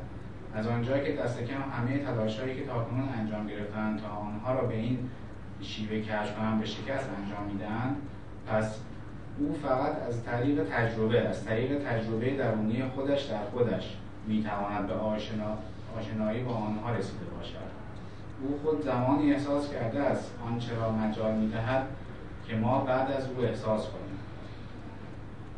همین هیئت هایی که او اکنون با سحر و جادو مقابل چشمانمان حاضر می‌سازد صرف نظر از اینکه آنها از چه راهی مقابل چشمان خود او آمدند زمانی خود او را به آن مستی شیرین به آن جنون فریبایی نکره کشاندند که همه ما را هنگام آوازخانی او یا در مقابل بوم برجون بجوش او یا هنگام شنیدن نوای فلوت او مسئول می سازد. اکنون هوش و حواس خونسردانش بازگشتند و او با هنر با هنر از مستی مستی در هنر از مستی در آمده چیزی را که در حالت وجه یا از خود خودی دیده شده است دیده است. به نمایش می تا خود نوع بشر را به گمگشتگی خیش که خاطره عزیز آن جان او را هنوز از تأثیری شیرین میاکند بکشاند و مسئولیتی را که نهاد نوع او بر دوش وی گذاشته است میان کل نوع قسمت کند. هر آن جایی که انسانهای فرهیخته سکونت دارند. تا آخر زمان خاطره الهام, الهام روحانی از دیرباز خاموش, گشته او را از راه تکرار آن جشن خواهند خب. پس می‌بینید که اینجا چی رو توصیف کرد؟ میگه اون چه باعث میشه که ما مسئول اثر هنری هنرمند بشیم زمانی خود هنرمند رو هم مسئول خودش کرده. منتها هنرمند از اون حالت خارج میشه و بعد از اینکه خارج میشه در حالی که خاطره اون حالت در او هست یک اثری خلق می‌کنه تا دیگران رو هم به اون وجه از خود بی خودانه خودش بکشونه یا با اونا سهیم بشه. و اون نکته هم که اون آخر میگه خیلی جالبه. میگه اگر چنین اثری خلق بشه تا آخر زمان باعث میشه که مردم اون رو جشن بگیرن. این همون خصوصیت ایجاد کننده کامیونیتیه در واقع کامیونیتی. اون جامعه که شکل میده اثر هنری. و خاطرش هیچ وقت بین نمیره.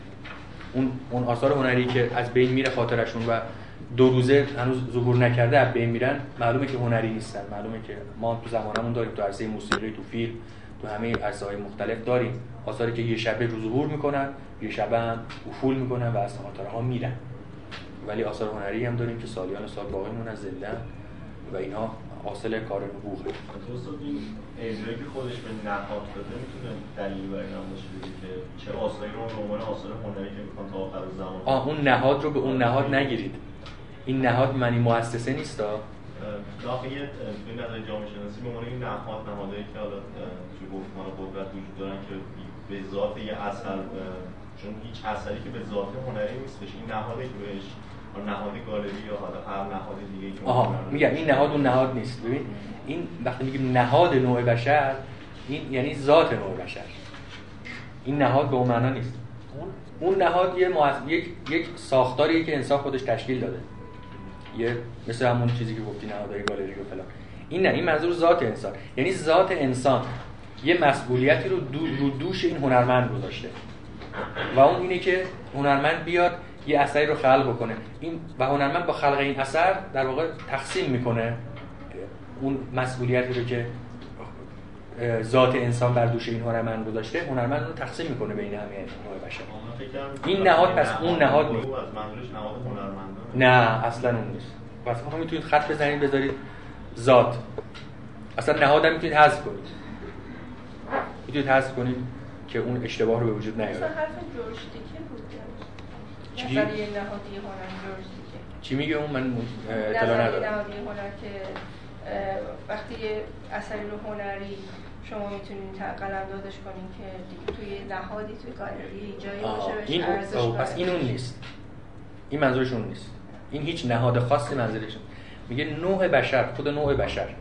خود نوع بشر چی؟ نوع رو بذاریم بشر. آره دیگه چون میگه نوع او. نوع او یعنی همون بشر دیگه. هنرمند جزء نوع بشره. نوع او یعنی نوع بشر. خب بفرمایید. بدین کنه مسئله در پیشنهاده رو حل می‌کنه و گمان می‌کنم حق با شماست. فقط یه چیزی الان بگم. ببین تا اینجا بیانش یه مقدار بیان شاعرانه است پیشته یعنی هنوز به عنوان فیلسوف حرف نزده. به طور شاعرانه داره حرفا. یواش یواش جلوتر که میریم یه مقدار بیانش فیلسوفانه تر میشه. ولی بازم پاپیولار داره حرف کل این رساله پاپیولار یعنی برای آدمای معمولی نوشته شده. وقتی فیشته می‌خواد به زبون فلسفی خودش حرف بزنه دیگه دشواری و بدبختی اونجا شروع میشه. خوشبختانه اینجا اونجوری نیست. هرچند تو این رساله هم بعضی جاهاش هنوز دشوار من دیدم. این شاره ها هم میگم میگن که یه جاهاش خیلی مبهمه. حالا می‌رسیم به اون جاهای مبهم.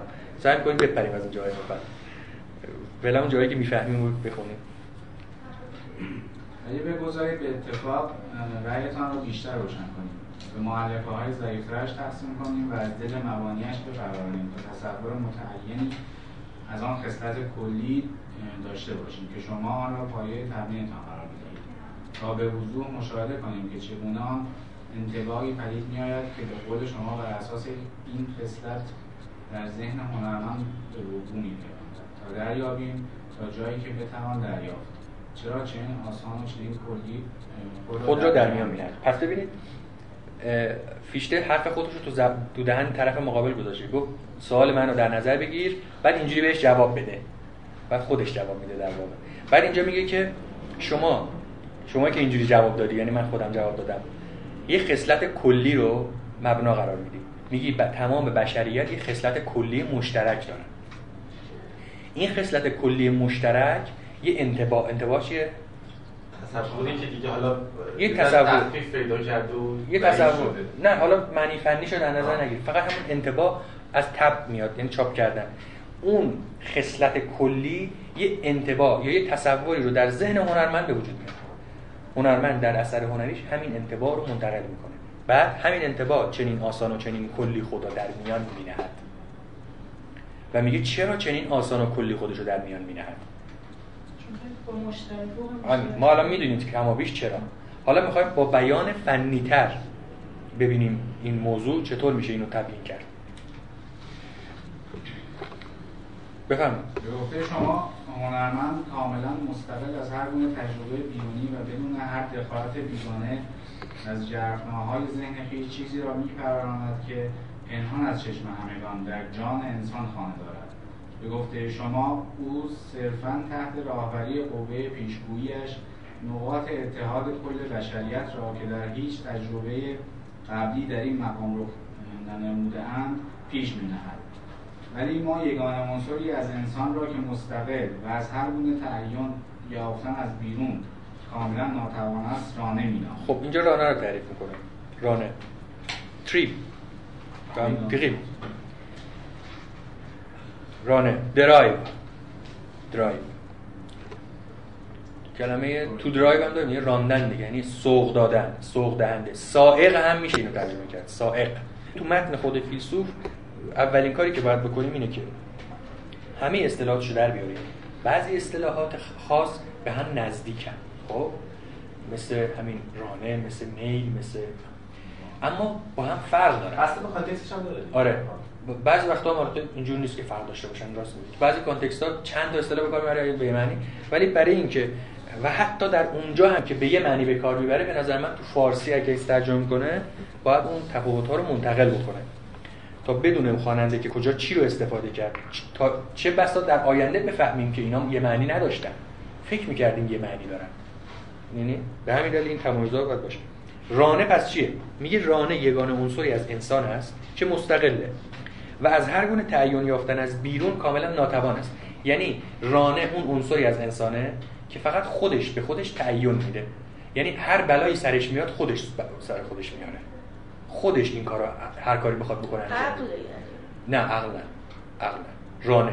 یعنی همون فعالیتی که گفتم. گفتم ذات انسان فعالیته. یعنی انرژی انرژی. انرژی. هنوز اراده هم نیست. از اراده بنیادی داره تو تعابیر فرویدی جلو... همون لیبیدو هم بود دیگه. شبیه اون. اراده رو جلوتر تعریف می‌کنه.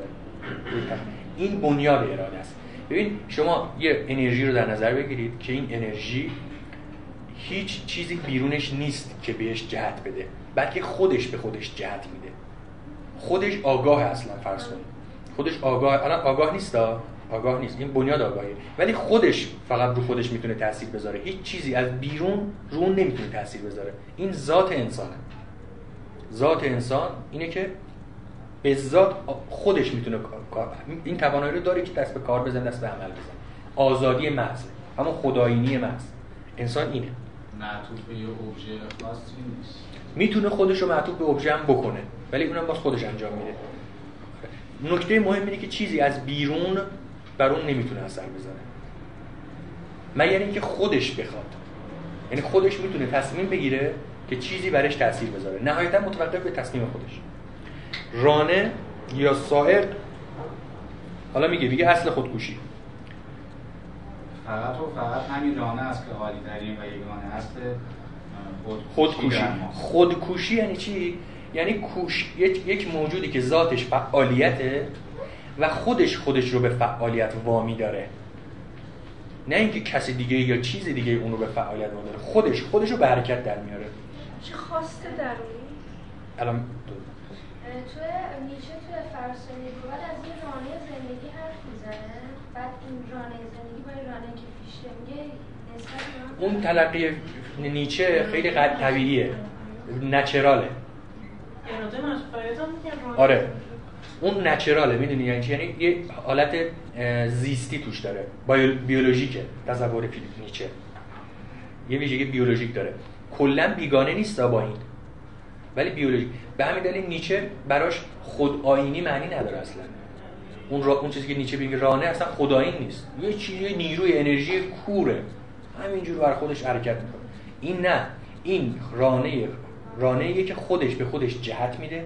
بلکه به خودش قانون میده خودش رو جهتمند می‌کنه و کاملا متعقل می‌تونه بشه. اینو پیش نیچه قبول نداره سنت متفاوت دیگه. اگزیستان اون میره شاخه اگزیستانسیالیسم که لزومی نداره اون خرد رو چارچوب قرار بده ولی خب توی سنت ایدالیسم اصل بله. خرد دیگه. دقیقاً. فیلسوفای مثل نیچه و شوپنهاور ارادهگرا محسوب میشن. و اصلا خود روانکاوی فروید هم مستقیما تحت تاثیر درسته. همینطوره. خب اصل خودکشی. فقط همین رانه است که ما ما را مدرک خود ایستا مشاهدهگر و کنشگر می‌سازه پس بنیاد این که ما می‌تونیم خود ایستا یعنی چی؟ یعنی متکی به خود. یا مستقل دیگه آره.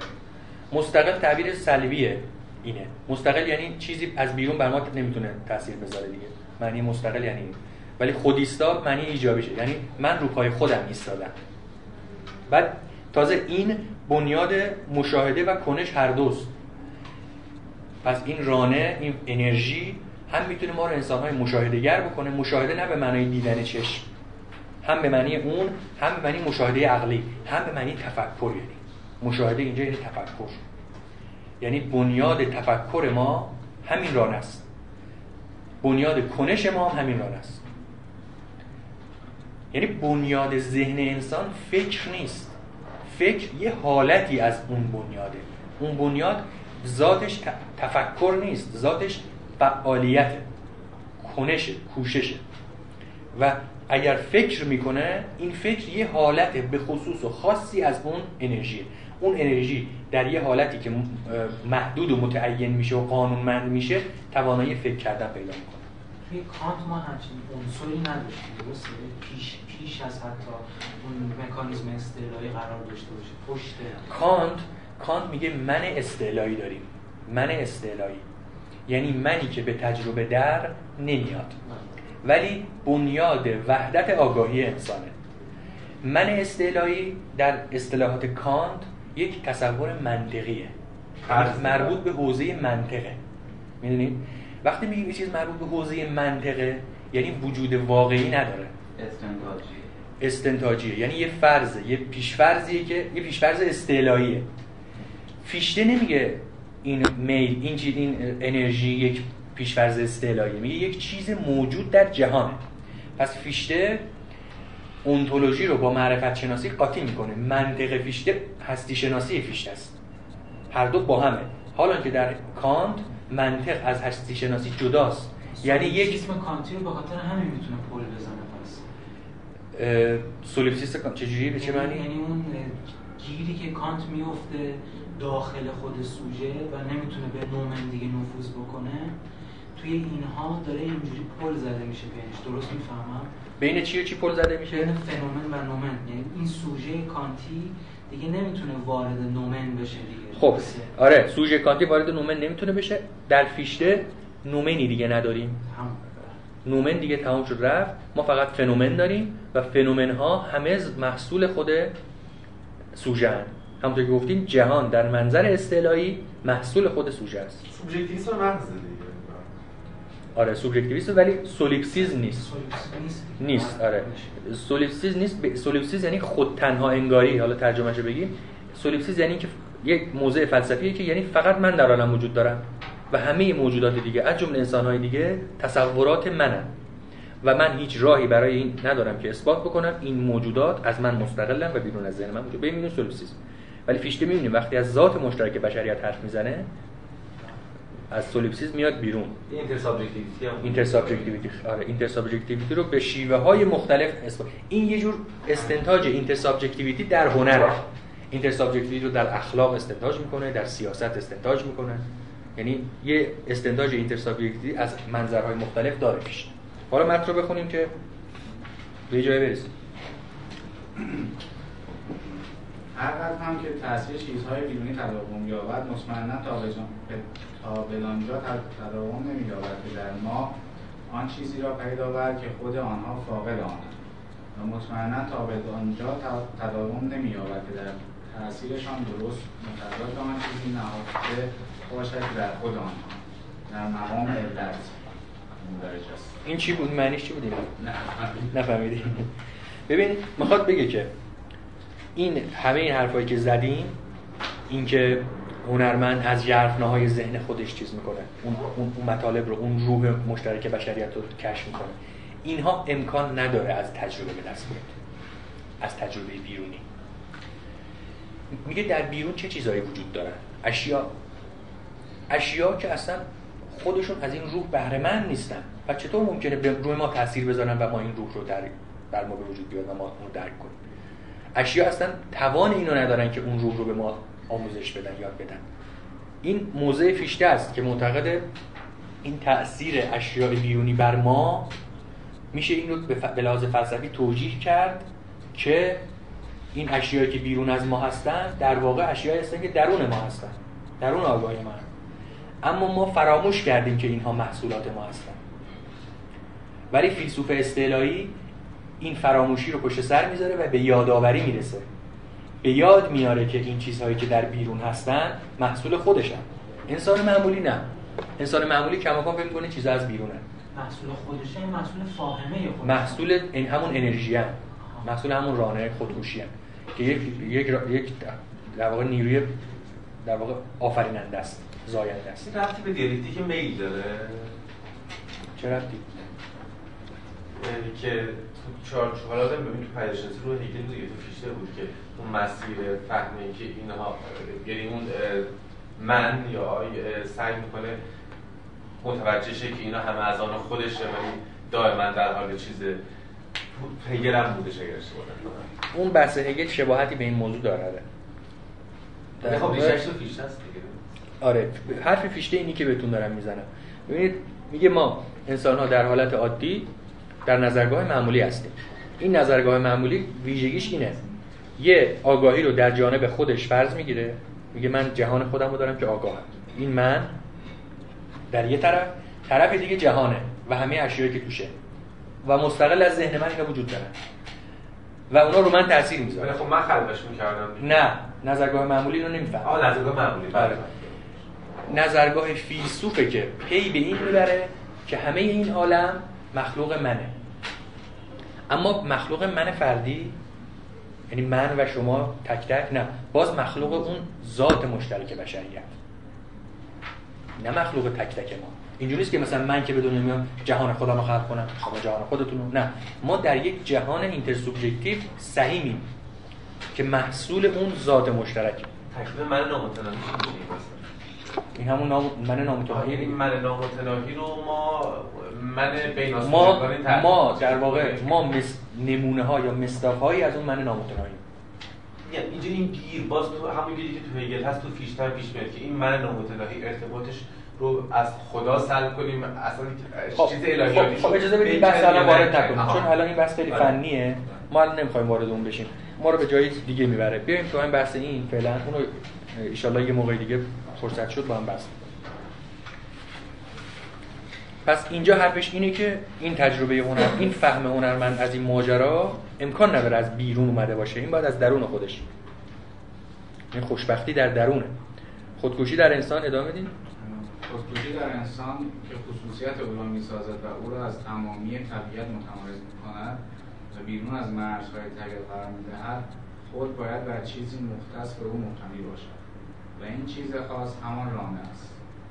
انسان به طور کلی از راه رانهاش انسان است و چیستی انسان برای هر کسی به نیرو و اثرگذاری بیشتر یا کمتر رانه به نیرو و اثرگذاری بیشتر یا کمتر زندگی و کوشش درونی بستگی پس انسان هرچی فعالیتش بیشتر باشه انسان تره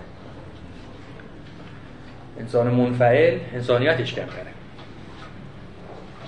خب انسان صرفا از طریق رانه موجودی تصور کننده است. پس اگر انسان می‌تونه تصور بکنه چیزها رو بنیاد اون هم رانه است. همونطور که گفتیم تفکر همون تصور. اون هم بنیادش همین رانه است. همین فعالیت همین خودکوشی ببینید انسان ذاتش فعالیته که اسمشو می‌ذاریم رانه. این رانه خودش رو در دو سطح متجلی می‌کنه. در سطح تصور تفکر اندیشه یه سطح. در سطح اشتربن یا کوشش. همونطور که گفتیم اینجا خوندیم فلسفه متقدم فیشته سه بخش داشت. یه بخش بنیادی که معطوف بود یا مختص بود به شناخت همون فعالیت محض که همون رانه است. اونو می‌شناسیم اونجا. در دو قسمت دیگه میایم دو جنبه همون رو می‌شناسیم. یعنی جنبه تصور کنندش و جنبه کوشش کنندش این کوشش با اون کوشش یه فرقی داره. اون کوشش یه کوشش ذات ذاتی تقریبا میشه گفت بی جهته یعنی جهت خاصی نداره ذات خود کوششه. اما این کوششی که در مرحله دوم بهش می‌پردازیم این کوشش جهتمنده یعنی اخلاق مثلا سیاسته. و دیگه قانون گذاشته برای خودش. می‌تونیم اینجوری بگیم اون رانه هنوز در مرحله بیقانونیه و وقتی به خودش قانون گذاشت جهتمند شد میشه اسمش میشه اشتربن یا کوشش. یعنی در اون مقامی که آره معطوف به هدفه یعنی مشخصه قانونمنده. کماکان آزاده ها اما خودش چون آزاده می‌تونه برای خودش قانون بذاره. اون مقام انرژی مقام وحدت اونجا که بهش میگیم رانه در اون حالتی که من هنوز تعین نداره تعین نداره یعنی موجود به خصوصی نشده هنوز. هنوز یه انرژی محض. فیشته به اون میگه تات هاندلونگ تات تی ای تی هاندلونگ این یعنی یک یک کنشی که خودش خودش رو خلق می‌کنه. معنیش اینه کلمه رو خود پیشته ساخته. کنشی که خودش خودش رو خلق می‌کنه. فرض کنید یک انرژی اگه می‌خواید بفهمید که این کنشی که خود حل می‌کنه یعنی چی اینجوری فرض کنید. مگه ما نشدیم که انیشتین میگه اگر ماده با سرعت نور حرکت کنه تبدیل به انرژی میشه؟ حالا برعکسش تصور کنید انرژی اگر به یه حالت مثلا فشردگی برسه میشه سنگ. مثلا. انرژی در حالتی که انرژی یه چیزه بعد که میشه سنگ میشه یه محصول ایستا. حالا این من ویژگیش چیه؟ من اون انرژی است که می‌تونه خودش رو ایستا هم بکنه. می‌تونه خودش رو تبدیل به یه موجود خاص هم بکنه. مثلا می‌تونه خودش رو موجود تصور کننده بکنه. موجودی که متفکره. موجودی که بعد می‌تونه خودش رو موجودی بکنه که دست به عمل بزنه تاتزاخه همون تاتزاخه یعنی همون محصوله. ببین تاتاندون یعنی کنشی که خودش رو تولید می‌کنه. تاتزاخه یعنی محصول این کنش. تاتزاخه یعنی محصول کنش یک کنشگر. با فکت هم فرق داره. اسم چی رو؟ T A T S A C H E. تو اصطلاح فیشته تاتزاخه یعنی محصول کنش یک کنشگر. فاکت یعنی F A K T. دیگه اون جنبه ای که محصول یک کنشگر باشه توش لحاظ نشده. یعنی یک امر واقع.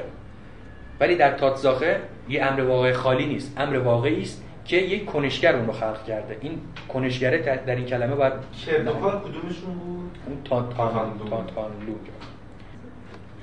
ادامه بدم انسان صرفا از طریق رانه موجودی تصور کننده است. حتی اگر می توانستیم بگذاریم چنانکه برخی فیلسوفان می‌خواهند مایه تصور او از طریق ابژه ها داده شود و تصویرها از هر سو از طریق اشیا به سوی او جاری شوند. او کماکان به خودکوشی نیازمند می بود تا این مایه را درک کند و در قالب یک تصور به آن شکل ببخشد. چیزی که مخلوقات بیجان در فضای اطراف ما فاقد آنند. هرچند تصاویری که در کل کیهان سرگردانند باید هم به سوی ما و هم به سوی آنها جاری شود. خب سب کنید. اینجا کانت در مورد پیشته در مورد انقلاب کوپرنیکی کانت حرف می‌زنه. چی می‌خواد بگه؟ می‌خواد بگه که انسان انسان ذاتش باید فعالیت باشه. اگه انسان ذاتش فعالیت نباشه نمی‌تونه حتی موجودی تصور کننده باشه. چرا؟ میگه فرض کنید که ما انسان ها یک موجود تصور کننده ایم. یعنی ذهن ما قابلیت تفکر داره. می‌تونه تصورات رو درک بکنه. ولی فرض کنید در این حال که این موجود تصور کننده فعالیت محض نیست یعنی توان فعالیت نداره. منفعله. چون وقتی میگیم نیروی تصور یعنی یه چیزی برش تاثیر بذاره تصویرش در ذهن شکل بگیم فیشته میگه اگر ما ذاتمون خودکوشی نبود فعالیت نبود حتی امکان اینکه تصوری در ذهن ما نقش ببنده هم نبود. اینو از فلسفه کانت ما به راحتی می‌تونیم بفهمیم. کانت میگه تجربه بر ما تاثیر می‌ذاره اما اگر فعالیت فاهمه ما نباشه اون حتی در هیچ معنی نداره. پس ما نمی‌تونیم ذاتا منفعل باشیم. ذات ما باید فعالیت باشه. حتی اگر بذاریم حتی اگر بذاریم مایه تصور از بیرون بیاد. فیشته میگه فیشته به این چیز قائل نیست. کانت به این قائله. کانت میگه مایه یا ماده تصورات ما از خارج میاد. فیشته میگه نخه خارج. این ظاهرا اینجوریه که از خارج میاد. همونطور که گفتم اون چیزی که ما فکر می‌کنیم خارجه داخله. فقط انسان معمولی اینو نمی‌دونه. فیلسوف می‌دونه. خارج اصلا نداریم توی فیشته تو هگل هم نداریم. چیزی به نام خارج از ذهن نداریم. تمام شد. همه چی درون ذهن. ولی سولیپسیزم هم نیست. نه ذهن من و شما ذهن کلی. که ما ازش ما در اون سهیمیم می‌تونی تصور کنید ما در اون سهیمیم مثل اینکه یه فضای کروی شکل رو تصور بکنید که این فضای کروی شکل خودش آگاهیه. و ما درون درون هستیم. اینجوری نیست که من بمیرم این فضای آگاهی هم میمیره. من بمیرم من مردم اون هست. پس اون جهانی که ما توش هستیم وابسته به وجود من و شما نیست. چون نوع بشر هست. و اون جهان همراه با نوع بشر به زندگی ادامه میده. مگر اینکه کل بشر نابود بشه؟ اگه کل بشر نابود بشه جهان هم نابود بشه. ما به خودکشی نیازمندیم تا این تصورها را بر اساس دیدگاه ارادی نظم ارادی؟ و دیدگاه ارادی نظم و نصب بخشیم. ببخشید نصب ببخشیم. گاه برای مشاهده هیئت بیرونی یک گیاه تا آن را دوباره بشناسیم و از همه گیاهان مشابه تمیز دهیم. گاه برای ردیابی قوانینی که ممکن است طبیعت بر اساس آنها این ریفت را پدید آورده باشد. گاه برای پژوهش در اینکه چگونه می‌توان از این گیاه مثلا به جای غذا یا پوشاک یا دارو استفاده کرد. ما به خودکشی نیازمندیم تا بیوقفه شناخت خیش از برابر ایستاها را افزایش و گسترش دهیم و منحصرا از طریق خودکشی است که همان ستاره که در نظر روستایی تعلیم ندیده همواره چراغ کوچکی میماند که او زیر نورش ابزارهای مزرعهش را پیدا و جمع جور می کند برای اخترشناس یک جرم فلکی عظیم و سخت می شود که بر اساس قوانینی تغییر ناپذیر در فاصله ای غیر قابل اندازه گیری حرکت می اینجا, اینجا چیز خاصی در ادامه نگفت دیگه گفت همین خودکشیه برابر ایستا یعنی همون اشیا. یعنی چیزهایی که در برابر سوژه قرار گرفته. گگنشتانده میشه دیگه. آره. اونا دیگه پایین نشون گگنشتاند مفردشه گگنشتند جمعشه. برابریستا همون شی میشه شی هم ترجمهش کرد. ولی برابریستا از این جهت خوبه که نشون میده که یعنی یه چیزی در برابر آگاهی ایستاده. تحت لفظی ترجمه می‌کنیم این خوبی شد خوبی رو داره. یه چیزی که در برابر آگاهی ایستاده باشه رو میگیم برابریستا. برابر آگاهی در واقع یعنی پس ایستاده. تا جایی که این شکل از رانه در پی ایجاد نوعی شناخته است که از این منظر می توانیم آن را از باب حضور و اختصار رانه شناخت نیز بنامیم خب ببینید اینجا می‌خواد رانه ها رو تقسیم کنه حالا. ببینید یه رانه بیشتر نیست. انسان یه رانه بیشتر نیست. نه دو تا رانه نه سه تا رانه. این همین یه رانه واحد سه تا کار کرد داره. سه تا کار کرد آره. یعنی شناخت تفکر و زیبایی شناسان. یعنی رانه زیبایی شناسان. تفکر عمل و رانه زیبایی شناسی پس یه دونه است. نباید بگیم ستاست ولی همونطور که در کاند قوه تفکر یه دونه بیشتر که نیست قوه تصور یا تفکر. اما همین قوه تفکر یه بار عقله یه بار فاهمه است یه بار تخیله یه بار صورتهای شهوده. همه اینا یه قوه واحده که کارکرداش مطلب اصلا قبل کانت کلمه فرنونت و فرشتاند به یه معنی به کار می‌رفته. کانت میاد تفکیک می‌ذاره بین اینا. میگه فرنونت یعنی عقل فرشتاند یعنی فاهمه. و اینا کارکرداشون رو متمایز می‌کنه. کانت خودش از جانب خودش این تمایز می‌ذاره. در زبان آلمانی نبوده. حالا اینجا اینجوریه. همین رانه بنیادی که ازش حرف زدیم و گفتیم ذات من اونه این می‌تونه سه تا کارکرد داشته باشه. آنچنان که گویی نوعی رانه بنیادی خاص است که البته نیست بلکه این رانه و همه رانه ها و نیروهای خاصی که در ادامه شاید آنها را هم به همین نام بخوانیم صرفا کاربردهای خاص یک نیروی بنیادی غیرقابل تقسیم در انسان است و باید بسیار مراقب باشیم که در این اثر و در هر اثر فلسفی دیگری از تفسیر کردن چنین تعابیری به هر شیوهی جز این پرهیز کنیم. بنابراین رانه شناخت همواره به میزان معینی ارضا می شود در هر انسانی شناختهایی وجود دارند و او بدون آنها انسان نمی بود بلکه چیز دیگری می بود لذا این رانه به طور کلی خودش را در معلول خیش متجلی می سازد ما از این معلول به علت آن در سوژه خودکوش باز میگردیم و منحصرا به این طریق است که هم به ایده ای از وجود این رانه و هم به شناختی از قوانین آن دست می‌یابیم خب ببینید رانه شناخت جلوتر اینو دقیق هم توضیح میده. این رانه شناخت چه کار کردی داره؟ رانه شناخت دنبال شناخته. یعنی در برابریسته ها یا ابژه هایی که در عالم هستن این رانه تنها هدفش اینه که اینا رو بشناسه. چون رانه های دیگه با اون ابژه کارهای دیگه می‌کنن. این رانه ولی می‌خواد بشناسه. پس رانه بنیادی انسان در یک کار کردش یه نسبت خاص می‌گیره با ابژه ها و این نسبت خاص اینه که اونا رو بشناسه. و میگه در هر انسانی یه میزانی از شناخت همیشه هست. و کمیابیش هر انسانی یه سری شناختهایی داره. و طبعا به یه میزانی در واقع ارضا میشه. و ما از کجا پی می‌بریم که همچین رانه ای در ما وجود داره؟ از طریق معلولش. معلولش شناخته. ما در ذهنمون شناخت هایی داریم. و از طریق این معلول پی می‌بریم به اینکه یک رانه شناخت در ما هست. اما دو رانه های بعدی که الان ازش حرف می‌زنه به شیوه های دیگه خودشون رو نشون میدن. درست شد؟ رانه همیشه ارضا نمی شود از این جهت که در طی شناخت محض شی بدان گونه که هست نمی رود بلکه در طی تعیین تغییر و پرورش آن بدان گونه که باید باشد روانه می شود و از این جنبه عملی خوانده می شود خب پس رانه همیشه ارضا نمیشه. همون یه ای که در بعضی مواقع ارضا میشه در یه مواقع ارضا نمیشه. چون دنبال شناخت چیز نیست. پس این بار می‌خواد یه نسبت جدید با ابژه بگیره. می‌خواد ابژه رو تغییر بده. تعیینش کنه یعنی محدودش کنه. می‌خواد اونو بپرورونه. یعنی یه بلایی می‌خواد سر ابژه بیاره. یه کاری می‌خواد روش انجام بده. شناختش فرق داره با حالت شناخت معمولی این دیگه شناخت نیست نه. اینجا نمی‌خواد اون ابژه رو بشناسه. در اون حالت هدفش اینه. میگه اون رانه شناخت وضعیتش اینجوریه. میگه یک چیزی بیرون از ذهن من هست.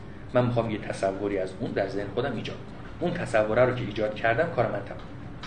رانه عملی اینجوری نیست. میگه یه ابژه اون بیرون هست. یه تصور من تو ذهنم دارم. می‌خوام اون ابژه رو یه جور تغییر بدم که با تصورم مطابق در پس یه بار جلوتر می‌کنیم اینجوری اینا رو توضیح میدیم. یه بار ما شیء و اصل می‌گیریم تصور رو تو ذهنمون می‌سازیم این میشه رانه شناخت. یه بار تصوری که تو ذهنمون خودمون ساختیم و اصل می‌گیریم شیء رو مطابق با اون تغییر میدیم. تا این دو تا با هم مطابق بشه به میگیم رانه عملی. و اگه نگاه کنید اخلاق و سیاست اصولا اینه. یعنی ما در اخلاق سعی می‌کنیم به معنای کلیش در عالم یه تغییری ایجاد بدیم مطابق بشه با تصوری که از قایت انسانیت داریم مثلا. می‌خوایم جهان یه جوری بشه که باید باشه و نیست الان. به طور کلی پس رانه عملی ذاتش اینه که جهان رو اونطوری بکنه که باید باشه ولی الان نیست. اونطوری باید باشه که الان نیست. یعنی عمل کردن به این رانه به دقیق ترین معناست زیرا به بیان دقیق هر رانه ای عملی است. چرا که آدمی را به خودکوشی میراند و در این معنا همه چیز در انسان بر رانه عملی مبتنی است. زیرا در او چیزی نیست به جز از راه خودکوشی. یا از حالا بایستید اینجا بایستید ببینید اینجا چی گفت؟ میگه که ما یک حالت خاصی از اون رانه بنیادی رو اسمش گذاشتیم عملی. ولی نباید تصور بکنید که رانه های دیگه عملی نیستن. چون خود رانه ذاتش عمله. اما این عملی که اینجا داره میگیم یه حالت خاصی از اون عمله. پس ذات رانه عمله. چه در حوزه شناخت؟ یعنی چی در حوزه شناخت عمله؟ یعنی فعاله. یعنی در هر سه کار کردش رانه فعاله. منفعل نیست. ولی نحوه فعالیتش متفاوته. در حالت شناخت یه جور فعالیت داره.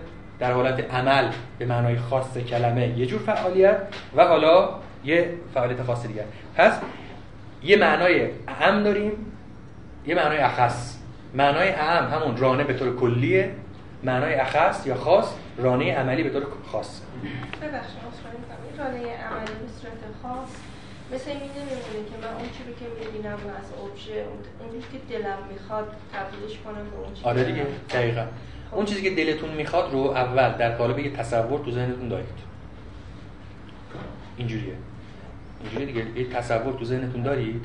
حالا می‌خواید اون چیز رو مطابق با تصورتون تغییر بدید به اخلاق و سیاست که فرق آره. ذات اخلاق و سیاست همچین چیزیه. یک چیزی اون بیرون هست اونجوری با... که باید باشه نیست الان. اون که باید باشه نیست میشه اون چی که من دلم می‌خواد باشه. آره دیگه. اون چیزی که باید باشه تصور منه. و من می‌خوام تصورم رو تحقق ببخشم در جامعه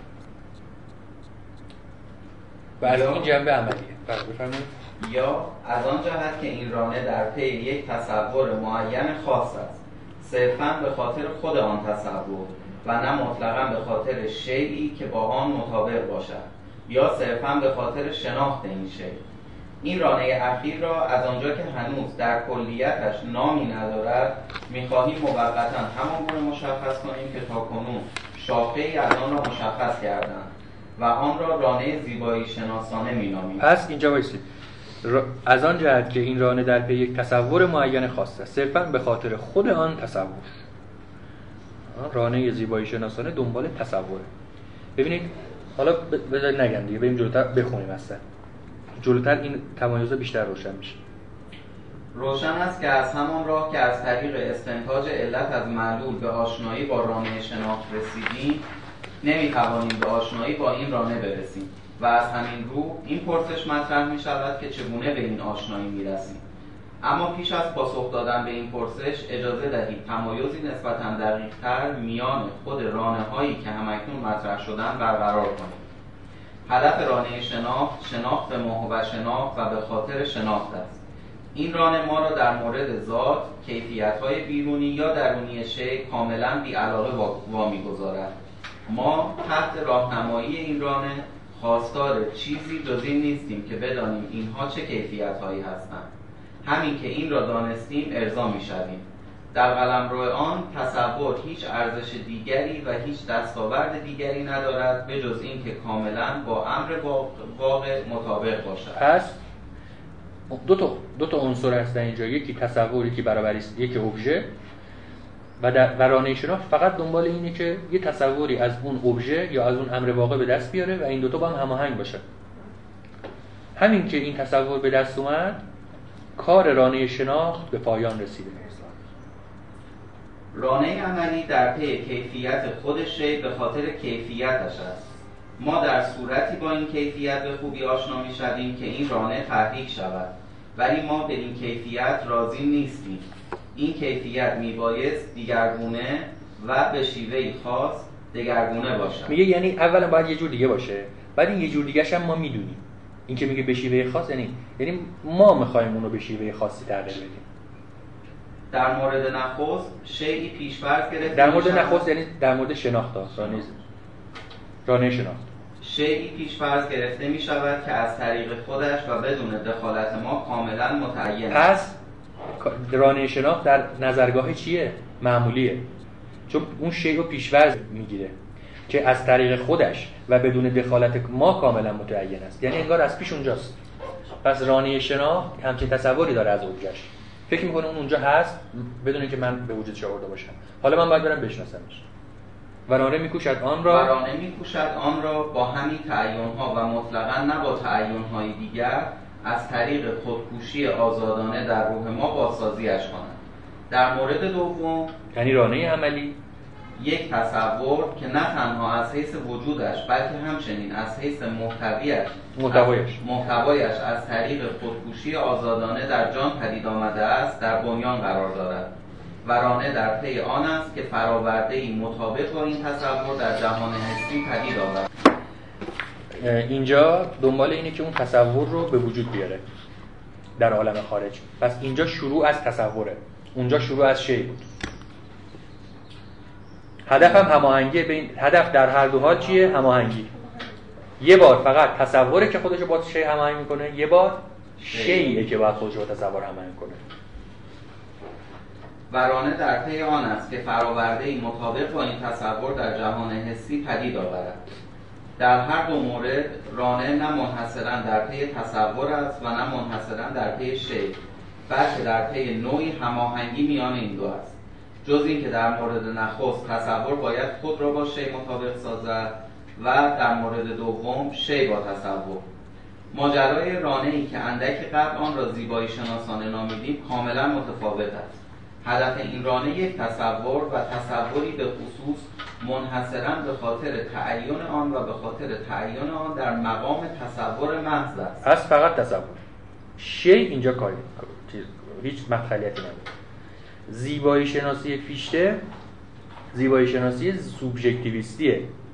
به معنی کاملا یعنی اثر هنری مجسم یعنی اثر هنری که جسمیت پیدا کرده در عالم عنصر ذاتی تو زیبایی شناسی فیشته نیست.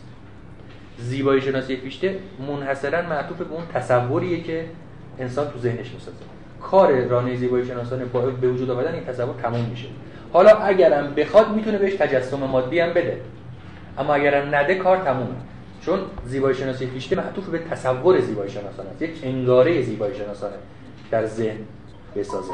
همین که رو بزنه تمام کافی. یعنی فقط به هنرمند کار داره نه مخاطب. به مخاطب کاری نداره. به مخاطب زیاد کاری خود هنرمند. خود هنرمند فقط به تصورش تصور زیبایی شناسانه هنرمند به تصور زیبایی شناسانه هنرمند کار آره. به تصوری که خودش تو ذهنش داره و دنبالشه. ببین هر اثر هنری رو در نظر بگیری. هر اثر هنری. اون در ذهن هنرمند یه تصوری ازش هست. و این تصور مقدمه بر وجود یافتن اثر هنری در عالم. یعنی اول تصور هست بعد اثر هنری در عالم خلق میشه. فیشته میگه رانه زیبایی شناسانه در پی اون تصوره است. حالا میگیم این تصور مبناش چیه؟ ببینید تصور یعنی چی؟ یعنی عنصری که در آگاهی دیگه. ما از تصور آگاهیم. ماده این تصور از کجا میاد؟ ببینید هر تصوری یه صورت داره یه ماده. یه فرم داره یه متر. مترش از کجا میاد؟ جلوتر اینا رو خواهد گفت. مترش از بیرون نمیاد. مترش از ژرفناهای خود هنرمند میاد. اون متر میاد هنرمند به اون صورت میده. همین که به اون صورت داد یه تصور در ذهن به وجود میاد. این میشه حاصل کار زیبایی شناسی و می‌تونه به این هم یک تجسم مادی بده. و از طریق اون تجسم مادی تصور خودش رو می‌تونه منتقل کنه به دیگران. ولی می‌تونم نکنه. چون چون به نظر فیشته زیبایی شناسی مستلزم این نیست که حتما به, به اون تصور مادیت ببخشه. آره. مستلزم اون نیست. خیلی ایدالیستیه تصور فیشته از زیبایی شناسی. زیبایی شناسی یعنی حتی صورت هم براش صورت می‌تونه نده فقط هم ماده که نه. اون دنبال صورته. ببین چی میگه؟ میگه دنبال صورته. دنبال تصوره. پس اون تصور رو می‌خواد. شما اینجوری در نظر بگیرید. یه چیزی هست به نام ماده زیبایی شناسانه. مبنای این خود روح هنرمنده. وقتی که وصل میشه به ذات بشریت. اونو احساس می‌کنه در درون نه با حواس پنجگانش با یک احساس روحانی. ولی اون احساس خامه. این احساس خامه و هنوز تو آگاهی نیومده. هنرمند در حالت وجد هنری اون رو احساس می‌کنه. اما وقتی که از وجد هنری خارج میشه به اون یک تصور آ... به یک صورت آگاهانه بهش میده. بهش در اون تبدیلش می‌کنه به یه ایمیج که حالا هم محتواست هم صورت و یک یک انگاره ذهنیه. مثلا یک تصویر زیبا از یک منظره. یعنی ولی مادیت پیدا نکرده در عالم. آره. در عالم مادیت پیدا مثلا می‌تونه مادیت پیدا نکنه. می‌تونه هم نکنه. یعنی پیشته میگه لازم نیست حتما مادیت بدیم بهش. چون خود اون یعنی متعلق زیبایی شناسی موضوع زیبایی شناسی اون انگاره هست. ادامه بدیم. در قلمرو این رانه تصور قایت خودش است. تصور ارزش خیش را از توافق توافقش با برابر ایستا که در این حال نظری به آن افکنده نمی شود وام نمی گیرد بلکه آن را در خودش فرارد آنچه جستجو می شود ترسیم از واقعیت نیست بلکه صورت آزاد مستقل خود تصویر است. چنین تصویری بدون هر گونه رابطه ای تعیین متقابل با فلان و بهمان ابژه به طور منفرد به عنوان هدف نهایی رانه زیبایی شناسانه حاضر است و با هیچ شیعی که حاکم بر آن یا تابع آن باشد مرتبط نیست. خب تا اینجا همون حرفی که الان زدیم زد یعنی گفتش که قرار نیستش این تصوری که در ذهن وجود اومده یک ابژه‌ای در عالم خارج با این مطابق باشه نه. تازه اینم بهتون بگم. بعد از اینکه تصور زیبایی شناسانه در ذهن هنرمند شکل گرفت اگه هنرمند تصمیم بگیره به این تصور مادیت ببخشه این کار کار رانه زیبایی شناسانه نیست. کار رانه عملی رانه عملیه که می‌تونه بر اساس یک تصور چیزی در عالم به وجود بیاره. نه رانه زیبایی شناسانه. رانه زیبایی شناسانه فقط معطوف به اینه که این تصور رو در ذهن به وجود بیاره. حالا تو ادامه می‌خواد بگه که رانه زیبایی شناسانه تصویر نازلتری هم خواهد بود چیزی عملا. آره آره. اصل آره ایدالیستی دیگه میگن دیگه.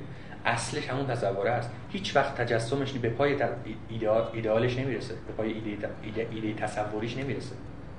اینجا حالا می‌خواد بگه که در واقع رانه زیبایی شناسانه حد وسط بین این دوتا رانه هست یعنی رانه شناخت و رانه عملی. همونطور که اول جلسه هم گفتم که زیبایی شناسی حد وسط بین فلسفه نظری و فلسفه عملیه اینجا هم رانه به همون معنا حد وسط بین این دوتاست و می‌تونه پل بزنه به این دوتا